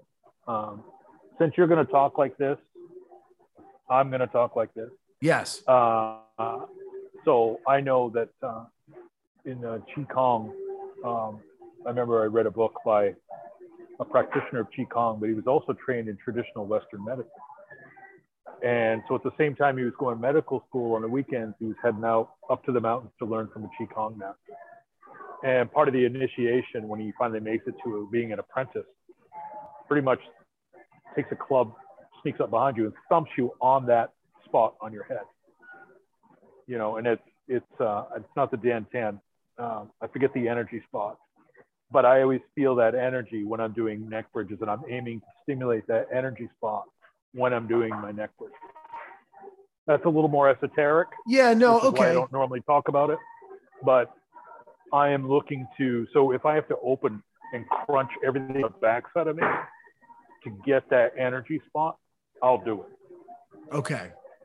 But sometimes when I'm done, it almost feels like I have fingers under Hmm. my scalp in that area moving. It just feels stimulated in that area, that spot, that she spot. Wow. That Does that, that makes you? that that definitely makes sense to me. Yeah. Um, I guess it, it definitely makes sense. And I imagine that the, the answer generally would be um, it, it depends to a degree, but you probably don't want to just continue to force as much back contraction as you possibly can or as much ab balancing as you possibly can. Eventually, it's probably like just a it. I like the full back contraction. just back contract into I- the thing. I, I I will contract glutes all the way up to the back of my head. I will, and Okay. It's not as active because I'm trying to touch my nose to the floor is the goal. And so as you roll forward and roll and try to get your nose into the floor, you can't help but contract everything anyway. And That was a thought I had. Once you get towards the front of your head, you'll have to engage the front side of your body. But until then, maybe prioritize getting to that position, which requires sort of moving with the positional nature of it and contracting into it more. I know, I know that as I as I know I'm getting to where I want to be because not only is everything on the back part of me tightening up, but I'm feeling huge openness on the front side of me. Oh, everything is just stretching out. Hip flexors, lower abdominal, everything's starting to really open up because it has to lengthen to allow the other side to shorten. You can't Yeah. have one without the other. Yin and yang all over it. You know. Does that make sense? That that definitely Yeah. does. Yeah, and it's uh it's definitely interesting. Um I, it's interesting how fully stretching something too. This is probably important to note that that that you might be able to add some insight. Fully stretching something and fully shortening something helps the opposite, right? For oh, instance, yeah. if somebody if somebody is is open toed, there's a chance that that plie and fully open toed is is going to actually allow them to close off more than they could before, right? And and doing a doing when a, a, a full, go ahead, go ahead, yeah. Well, I was just going to say, like when I'm doing, like when I mentioned the overhead tricep extension, I can tell because some days are better than others. Some days you get more mobility out of the movement than others, more of a stretch. But I can tell that when my bicep starts cramping, I can tell I'm really getting deep into that end range of motion, that stretch. Okay. Right. Because the biceps and triceps are opposites to one another. So the only way I can really get a deep, deep tricep stretch, the bicep has to really, really, really shorten. It's that simple. You know? Does it do it on its own, or do you ever try to make it do it? No, I don't. I don't ever want to get into that habit. Um, uh, to me, that's a false positive, uh, and I don't. I don't want to have a PCR test in my training at all. So, um, I would rather I would rather let it happen rather than maybe I might second guess myself. Did I make that happen? Have I gotten in the habit of making it happen? Or am I really getting that mobility I want? Am I really getting that deep? Do you know what I'm saying? Yes. I don't want to set myself up that I might be lying to myself or deceiving myself or confusing myself. It's like, no, if it happens, it happens. It's great when it happens, but I don't have to have it to happen there are days that you're just like I've been shoveling and snowblowing for the past two days. So if I did it today, I probably couldn't get very deep. It would still be worth doing. It would still be productive. But because of how everything's all seized up right now from, I don't know, 16 to 18 hours in the past two days of this foolishness, my body's probably a little just not up to performing well, you know? Right. So, so I don't, I don't force it you know, some days are better than others, and that's okay. That's okay. You have to, you have to go with the ebb and flow. You cannot consistently expect you to have the workout of your life every time you go and work out. That's not what it's about. Yeah. Yeah. You got to be on your own side, man.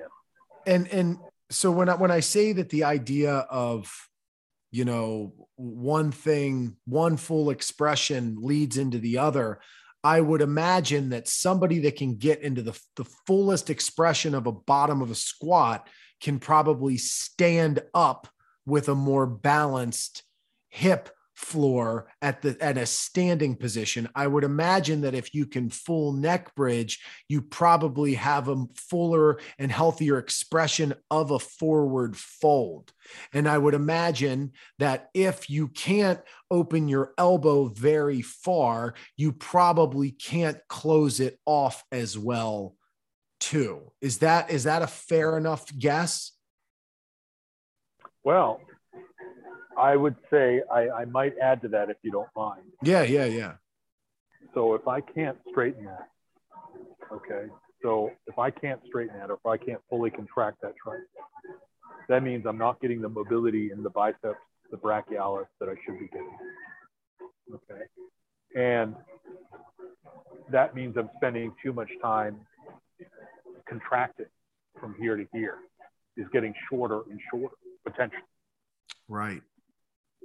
You know what I mean? For this, because the body's going to adapt to the movement you give it, that you put it in, that you allow it, whatever you, however you want to look at it.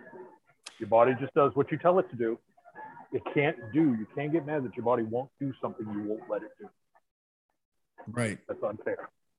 You know. It's it's interesting. Did that, did that, was that a good answer or was that bullshit? No, no, that that's a very good answer, and that that is probably what would happen. Inevitably, there's going to be some sort of chronic, nonstop tension in that bicep for always being stuck in a short. You're never turn. You're never fully disengaging because it's never in a position to disengage, right? You know. So I mean, maybe when you're asleep, so what, I guess I don't know, but no, no. See, I was just going to bring that up. Okay. So, so the thing is, and this is this is where, in my opinion, this is free opinion and worth every penny, folks. If I'm out of whack, if there's part of my body that is too tight and I don't address it, it's that way 24 hours a day, seven days a week. So where does arthritis really come from? Overuse injuries? It's because I think your body's trying to pull it back into position and it can't yield. So it's pulling, it's tight, it's trying to get you back to where you belong and you won't fix it. And it stays that way for a year, five years, 17 years, 28 years. Where do, does that not wear your joints out more than anything else we could do? Because it's all the time, right. awake or sleeping. So that elbow, that that elbow you're talking about, that knot, that's tension on there all the time, all the time, all the time, all the time. Right. So. Right. So was the was the arthritis because of the injury, or was the arthritis because you didn't fix the injury and you let it stay switched on all the time, all the time? You want to burn out a light bulb faster? Keep it on all the time. Never shut it off. You know. Right. To me, it's that simple. And it affects like, more yeah. than just that elbow and more than just that bicep and tricep. It's all it's all connected. So maybe, maybe you have, maybe you can do same wrist, same shoulder movements, but in some way, everything that's connected affects everything. It's an infinite chain of reactions if you really were to look at mechanically. Yeah. Yeah. Yeah. Yeah. You know, well, think about it. I, I think people are just getting ready to go, go to the grave anyways.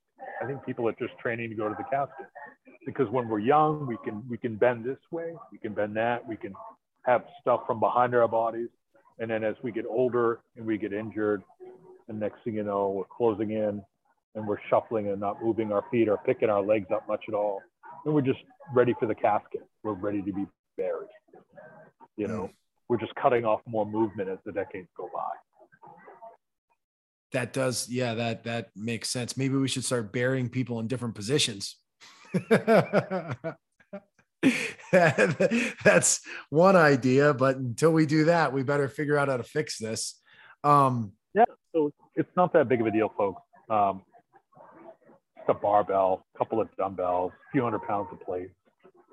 Yeah. You can do neck bridges during a commercial on the radio, on a podcast, on TV, and just just even just the mindful of mindfulness of it. Because then, let's say you're watching TV and you've been sitting on your couch and you you go during the commercial and do neck bridges for say say you can easily do them now for 30 seconds. What's that going to do for the next five to 10 minutes? It's going to keep you more mindful of your posture that you yeah. wouldn't have been otherwise.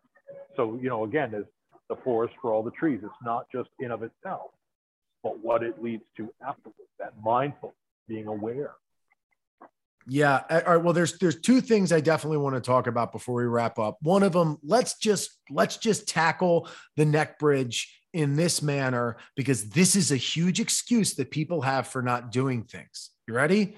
Well, I can't do it and it hurts and it's hard. So maybe one example sorts of sort of shows you how you could easily figure out your own damn ways to assist movements. What would you recommend if somebody finds it kind of painful, difficult, or maybe hard to bridge up all their body weight onto their head? What could they try? Like maybe a pillow under their head if it's the surface that they're on is too difficult. If it's too much force, too much body weight, would you think that maybe doing it against a wall? What would be some options if you just can't get into a neck bridge? Bridge onto your shoulders at first, add pressure onto the back of the head.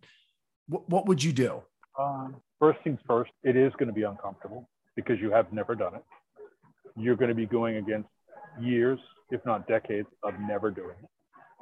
So, why you would expect it wouldn't be very uncomfortable, painful, because it doesn't matter if it's a neck bridge or anything. If you've always had a muscle too pulled too far forward, and we now tell it to contract in a normal range of motion that it's never done, it's going to cramp like a mother. I had a friend of mine, my best friend, we were training, and I was saying, well, show, show me a side chest pose.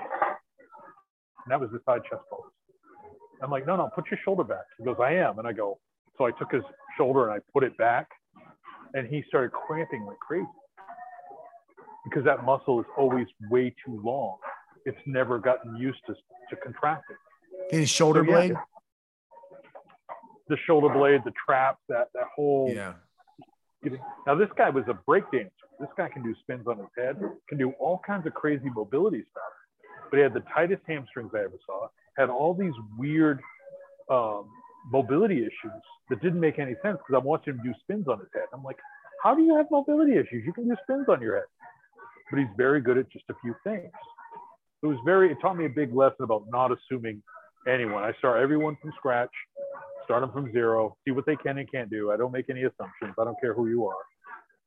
But number one, just embrace that it's not going to be comfortable. There's nothing, if you've never done it before, if you've never moved your body this way, why would you think it's going to be comfortable? It's not. So just number one, expect it. It's called growing pains, not growing comfort, right? So, yeah, I find that uh, if someone's really recalcitrant uh, to doing it, then I will have them lean against a wall and try to slide down the wall, looking up and try to look back and just keep sliding a little bit down the wall and try to look towards the ceiling and try to look back and back and just hold it there, breathe for a few seconds, either come up or if you're ready, try to go a little lower and just play with it. And then every once in a while, once in a while, we'll say once a week, twice a week, go and test an actual neck bridge on the floor and see how that starts to feel. See if it feels any better. You know, but if you're going to get the full benefit of it, and I want all of you to get the full benefit of it, you're going to have to do the full movement. You know, don't talk yourself out of strength. Because right now you're saying you're strong enough, but you can't do a neck bridge. Does that sound like you're strong enough? No. Because that's a very basic move that little kids can do. Little kids can do easily. So, that's not to shame anyone. I'm just trying to put it into perspective. So, shouldn't we be able to move in a way that little kids can move easily? So, if you want the full benefit of that, you're going to have to do the full movement. You're going to have to work towards it but it will get comfortable. Listen, we all like first, I don't know about you, but everyone else I've ever talked to, the first time you do squats, barbell squats, you're like, oh, okay, I don't think I'm built for this. I think we all said that. It feels like death. It is the worst thing you've ever felt in your life at that time. And they're like, oh, you're going to get used to it. Like, I don't think so. Very true. Very true. But you do. Yeah. So to me, it, it, but we so easily forget how horrible squats felt. And they're never going to feel that way again if you stay up with it, right? But it's the same thing with neck bridges. They're going to feel horrible, but they're going to get better. Everything yeah. gets better. Even a job you hate the first day, it gets better, relatively speaking. You get used to it. You adapt to it. You know what's coming. It's the same thing with the neck bridge. So there's all kinds of stuff you can invest your time into that aren't really worth it. I don't think anyone's going to invest their time into learning neck bridges who's going to say, what a waste of time, because there's so much to gain. Even, even if you stop grappling, just the how it helps your posture from the hunched over, maybe being at a desk, driving for a living, being on our phones all the time, just how it can help keep that rib cage open and help you breathe. I mean, there's all kinds of good benefits to it. So, and I'm not asking you to buy anything. I mean, if you need me to say, okay, buy my neck bridge program for $25.99, and I'm going to send you a little note that says, do your neck bridges, and that's it. If that's what you need from me, fine. Get a hold of me through Mike. I can, I'll take your money and I'll send you a little message saying, do your neck bridges. Because some people just need need to pay for something for it to be legit. But neck bridges, no special equipment. It's yeah. like doing sissy squats every time you go to go through a doorway. You know, do five sissy squats every time you go through a doorway. It's free. It's easy. Well, it can become easy, but it, it opens up your knees, quads, hip flexors, lower abs. What's not to love? You know. Right. Yeah. And it keeps you mindful of that you have a body that you need to take care of. Yeah. I, I also wanted to say that it's made me more you know, because it doesn't just affect my jujitsu. I have a strong yoga practice. I go to a studio. It's it's made me a lot stronger and more mobile, and it's made me in, mobile in yoga poses in ways that yoga wasn't making me mobile. Right. So it, it, actually, and I had a, a, a, very mobile yoga instructor tell me, you know, yoga maybe makes you a little more flexible in the beginning, but it's not as much about the flexibility as people think. And it doesn't make you as flexible as weight training can. So she said that weight, she believes that weight training can make you more flexible than yoga. That's not something the average person would, would just think, you know. So you're getting your mobility work. Good for them to acknowledge that. You know, there's, it's like, you know, bending over to touch your toes is good for you. But imagine if you did it with a weight on your back called a good morning.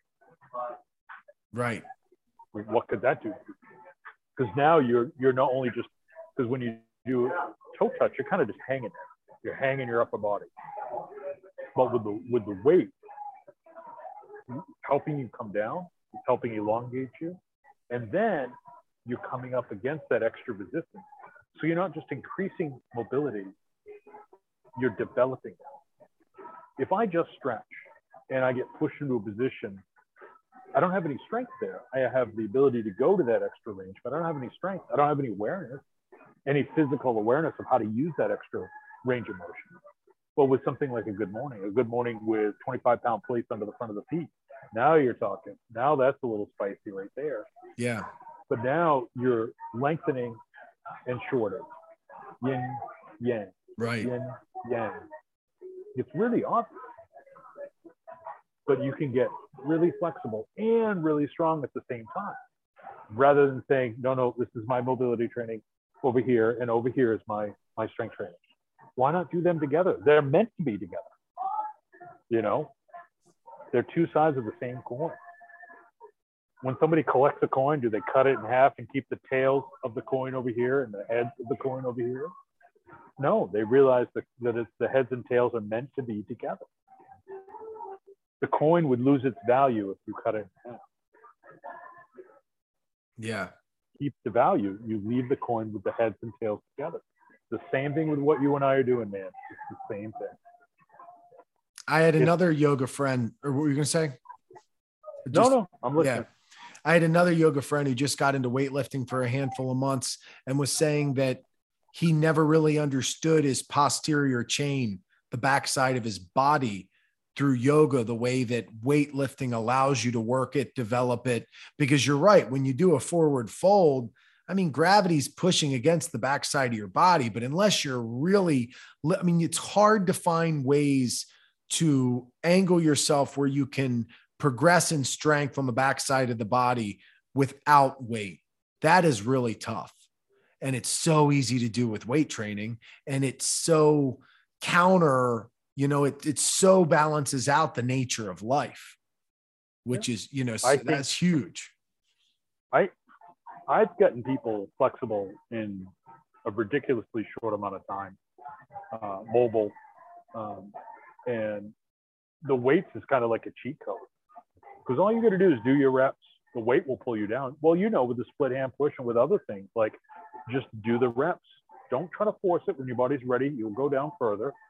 Just do reps, reps, reps, and the weight just helps you along. You know, instead of when when I'm stretching and you're thinking about all oh, the pain in my my hamstrings from trying to like bend over and touch my toes and so on, you know that you're focused on the pain. But when you instead you have a weight, it's like a distraction. When you have a weight on your back, you're just like, okay, rep one. All right, this is number two.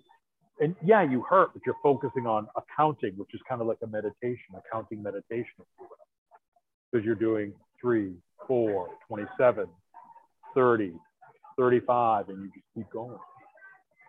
So it's to me, it's like cheating because you get really mobile. Yes, it's temporary. It's only for maybe 10 minutes after that session, but next time you use a little more weight, maybe five pounds, maybe 10. Do the same thing again. Now the, the effect lasts for 20 minutes, 25 minutes. And after a certain point of gaining strength, that mobility will stay with you permanent.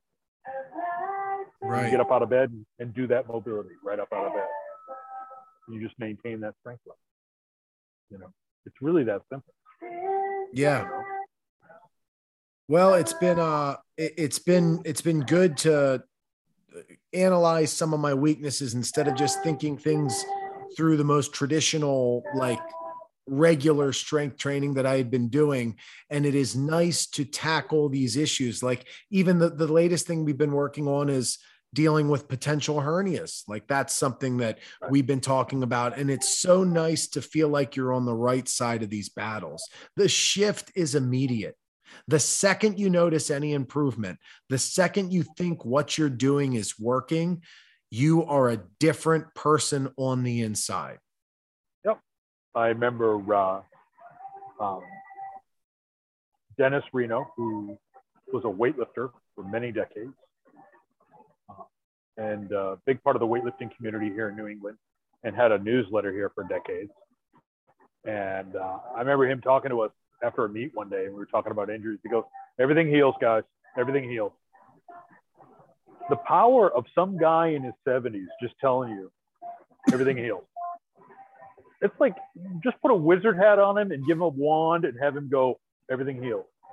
Because the power of someone who's been in the sport for decades, we're, we're not even trying to, we're just talking injuries, but he's just like, everything heals, guys. Everything heals. Well, like the power of those words because you trust someone who's been in the game forever.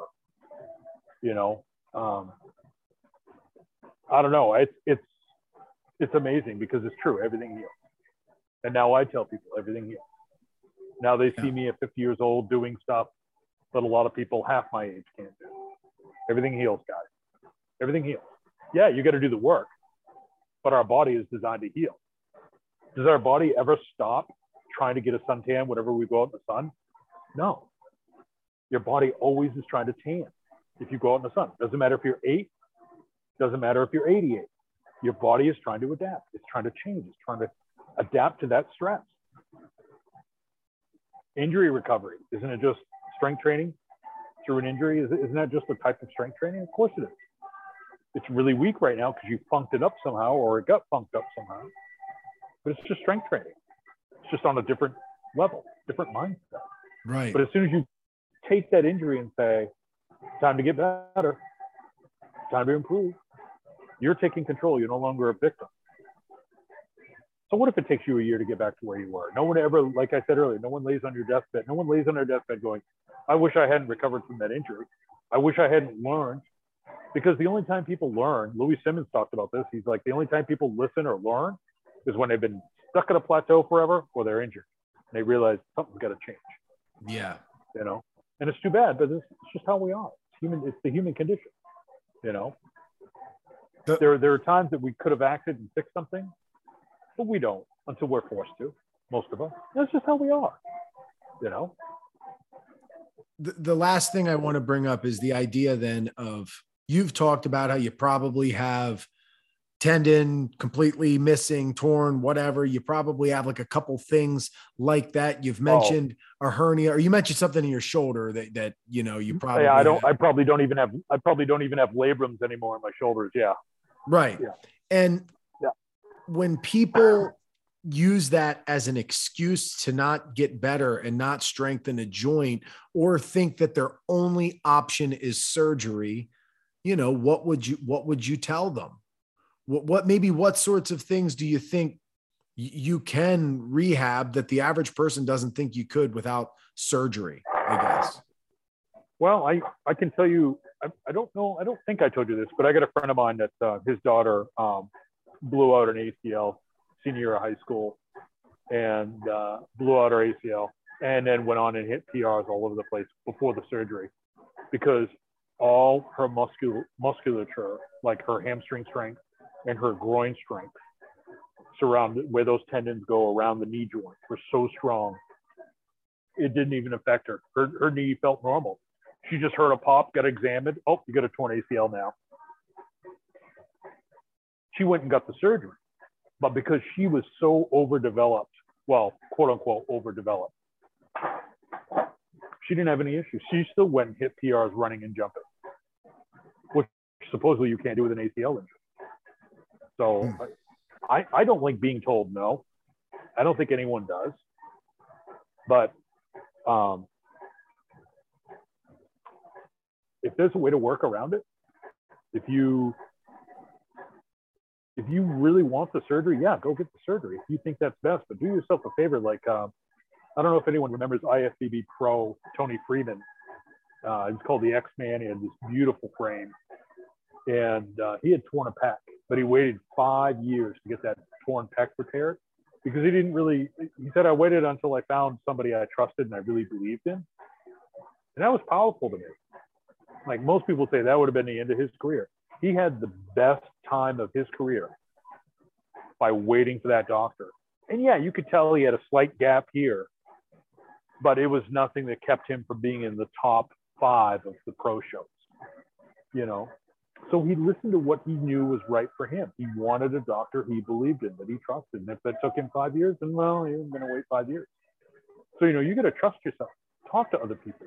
See what, like, uh, I think Eddie Hall's decided not to get the um, the bicep reattachment that uh, that uh, the recommendations are not to get it done that it's not worth it and i i don't agree with that because i think if you have a chance to get everything repaired to structurally put stuff back together yeah i can i can drive and beef up my suspension so that i can only drive with three tires on my car but wouldn't i be better off having all four tires on my car right yeah so but it's Eddie Hall. He can do whatever he wants. Um, he's not looking for my approval. I'll tell you that.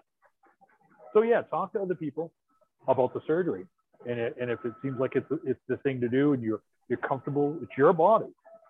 You know, your body, your choice. I believe in that 100%. So, um, if you think that's the best option, do it. But also know there are ways of working around a lot of stuff. I blew out my knee with a 930 yoke, 930 pound yoke. I rehabbed the knee myself. Didn't even get it looked at. Didn't matter. It was what it was, whether I got a doctor to look at it or not. It is what it is. So I rehabbed myself and wound up picking up an 1100 pound yoke just to make sure I was fully recovered. but it was, you know, so because I wanted to put it to bed once and for all. Like, well, do 950. I'm like, no, no, no, no, not 950. No, no, let's try a thousand. All right, let's do 1100. I'm like, I want this to bed forever. I don't want to worry about it ever again. You know, I just trained. I figured out what muscles I needed, beefed up my adductors, beefed up my hamstrings, did everything I need to do. So I don't even know what really got tore in my knee. I just know I got dumped on my ass with 930 pounds. It was a fun day. Mm. But um, the body recovers. Just work with it. Listen to what your body says if it's time for surgery, get the surgery. Just just get someone you trust. Get someone other people trust. You know. Yeah. Be your own advocate. You know, I know some people would, would be alive today if they would have got a gotten a second opinion rather than just trusting the first doctor they came to. Some very dear people in my life, actually. If they would have gone to get a second opinion, they would still be alive today. So hmm. but if you want to train around an injury, you can. I've helped people with multiple rotator cuff injuries. Number one guy, I think he had three rotator cuff injuries from benching. And he's not 100%, but he's a lot better than he was. Yeah. Hmm. Well, if that doesn't motivate people to start doing something to work on the problems that everybody inevitably has uh, right. as an adult in this world, there is something you can do to improve things that you were not improving and you were allowing to get worse. You were becoming more and more imbalanced. You were getting weaker and weaker and weaker. And you were, you know, going from a hazard to a serious issue to a just a totally immobilizing situation. And that is not on the side of things that you want to be. So just knowing that you can do that on a that people can do that on acl injuries that you can do all sorts of things if that's not empowering that people like you know you can manage things potentially manage things like a hernia like like nerve issues like disc issues it it like like one of the that there's this guy out there that's strong as shit that has a detached pec and he is still feeling like he's right. Superman.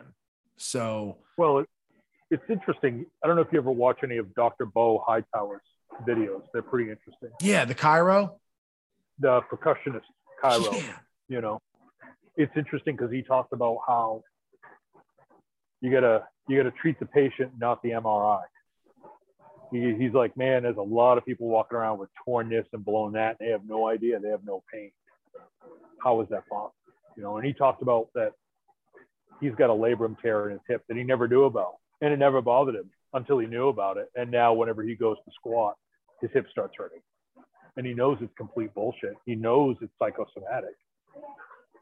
So, you know, that's that's the that's the double-edged sword of going in and getting checked out. I'm not saying don't, but I'm just saying know the game you're playing. And if you're someone who's easily suggested, if things are easily suggested to you, because they might find other stuff that's never bothered you. And all of a sudden you're freaked out about something because they found it on this. But before then you were pain free. So you have to be careful about signing up for that show, you know. Very true. Very, yeah, very I'd, true. I'd rather not know. I'd rather not know. Like there's a Same. there's a genetic condition that runs in my family that uh, that my family wants me to get tested for because if you have it, you tend to die early. I'm like, I don't want to know. Why would I want to know? I don't want that hanging over my head. I ain't got shit. I'm fine. Leave me alone. You know. And thankfully, it's because I saw uh, I saw an interview, or maybe it was a documentary, regardless, with um, Arlo Guthrie, whose father was Woody Guthrie, country singer, and uh, father died of Parkinson's and they developed a test to develop Parkinson's uh, to detect Parkinson's. And I was like, nope, don't want it.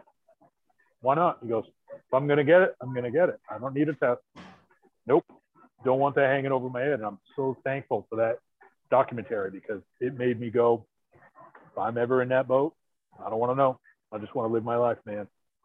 You know. And if I die, I die. But I want to die how can you not live your life differently if you feel like you got a death sentence? I mean, we all got a death sentence, but you know what I'm saying. Right. You know. Yeah. No, I agree. I'm right there with you on that, dude. There's a lot of stuff. I think I probably have X, Y, and Z. I don't want to know how bad it is. I don't know what it is. I, I have people that maybe been like, you probably have this, or it seems like you have this. People who kind of know, but I'm like, I definitely don't want an MRI. I definitely don't want to know unless I need to get, unless I don't have any other options. You know, I'm good. Yeah, if it's if it's immediately life threatening, I'll do it. Yeah, maybe, maybe. yeah. But to anyone who's got an injury, I can tell you the number one thing that I do. Um, I try to lose, I try to move more normally every day. When I had the knee injury, I just try to move a little more normally every day and I would focus on that every step I took. And that right there helps you heal fast. That's what animals do. Yeah, they do. Yep. Yep, you're right. So, yeah, you get a lot of options with an injury, man. You can get so strong it doesn't bother you anymore. You can have everything compensate all around the shoulder joint by building up the pecs, building up the teres minor, building up the teres major, building uh, subscapularis, building up everything around that shoulder. But you're going to have a torn supraspinatus and it's just not going to affect you as much, or if at all. You know, right. if you build it up strong enough, your body. That's why we have all these different muscles rather than just one muscle for this.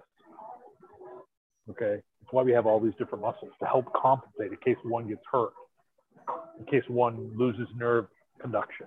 You know, so believe me, folks, there are options again, it's going to come back to getting really strong, which is what we've been talking about. You know, do the strength training. You know. Yes. Well, uh, Strongman Archaeology on Instagram. Where else can people find you? Uh, I'm now on MeWe.com as Strongman Archaeology and Strongman Archaeology on Daily Motion. Perfect. So it's a video, it's a video platform, an alternative to uh, the Tube yeah. After I got another copyright hit on a video from five or six years ago, I'm like, you know what? I don't need this. My rule is if you don't catch me in 30 days, it should be fine. But you know, you you got to wait six years before you catch on to something. I'm like, okay, you know what? I don't. Plus, plus the comments. I just don't need the harassment in the comments. Yeah, I don't blame you. Well, no, but this was great, man. I'm glad we get to talk and catch up. And Hell it's yeah. great to see. It's great to see you experimenting with this stuff and and uh, I think it's allowing you to express more of who you are and how you want to be, you know, and by getting your body on a better path than, than what it was, it's allowing you to become more of what you want to be. Yeah. You know, and For that sure. always makes you feel better. You know, nobody you, nobody gets depressed going, oh, I'm doing the work and I, I can do more than I've ever done before. You know, that just that's not something you get depressed about. It's Um, making me a better with- trainer. Oh, absolutely. Yeah, yeah. You know? I would imagine. I would imagine. Does it help with shoveling, snow Yeah, removal? A million percent. Oh yeah, snow removal has been so. This is the easiest snow removal season on my body for sure. Anything specific you've noticed? I'm just curious. I don't notice any sort of acute. I think I just am more well rounded in how I load the weight. My back doesn't get exhausted. I don't feel any acute wear and tear. I think it synergizes very well with the yoga, but as this practice gets better, it will offer pretty much all of the strength benefits that the yoga would. So, you know, but but the the synergy of the two for me makes it where I am my endurance, my muscular endurance and the the fatigue and all of that, it just is not there. I don't get fatigued anywhere specifically from anything. Grappling, blue collar work, whereas before my back would probably be screaming uh, during snow removal at some point. We had a real wet snow one time that was just every shove. It was just a, a bitch to push. I mean, you know, and, and, and it wasn't a problem. It was just tough work. That was all. Yeah, yeah, yeah, yeah. It's, yeah, nothing, nothing beats when you're in good fighting shape for those things. Nothing beats it. Yeah. You know, no, it's, it's yeah. Was it uh, Dr. Michael Colgan one time said, uh, nothing tastes as good as lean and mean feels, you know? It was diet. It was kind of a diet advice. This is the same thing, you know. It's, it's the same idea of when you're when you're fit, when you're ready to go, and, and life can throw whatever at you. It's it's it's the best, you know. And it's just being prepared, you know. For sure. Yeah. For sure. But thanks for having me on. It's Yep. great. Like I said, it's great to catch up with you. Great to see how you're doing. Yeah. I'll send you some videos in the next couple days too. Maybe I'll maybe I'll do like a pullover video. I don't know. You sure? Because I thought for sure you. I thought you were going to leave the podcast right in the middle and start doing overhead tricep extensions. Yeah, Like a light I, bulb, like- I, you know, when we Oh. get done, I have a dumbbell. I'm gonna go do Oh. it. I'm gonna, I've been I adjusting my posture the whole time, and I've been thinking about the tricep. I swear to you, Uh, been, I'm gonna do it when we're done. And neck Oh, bridges. yeah. That's already my Yeah. mind's gone there. Yeah. Oh, yeah. Yeah. Before I go Yeah, to the do the grocery neck bridges. I'm doing neck Oh, yeah. bridges Oh, yeah. and and Yeah. and tricep extensions. Well, superset them. Do some neck bridges and then do the triceps. I Do will. neck bridges and the triceps and see if they help feed each other because they may. Okay, You know. that's perfect. Awesome. Yeah. well- this this is this is how Mike and I talk all the time, folks. Just in case you uh, in case you're wondering. yeah. Well, awesome. Thank you very much. Thank Enjoy the rest of your evening and we'll talk soon Thank- and keep in touch we as usual. So All right. Thanks, everyone. thank you. And we're in the record.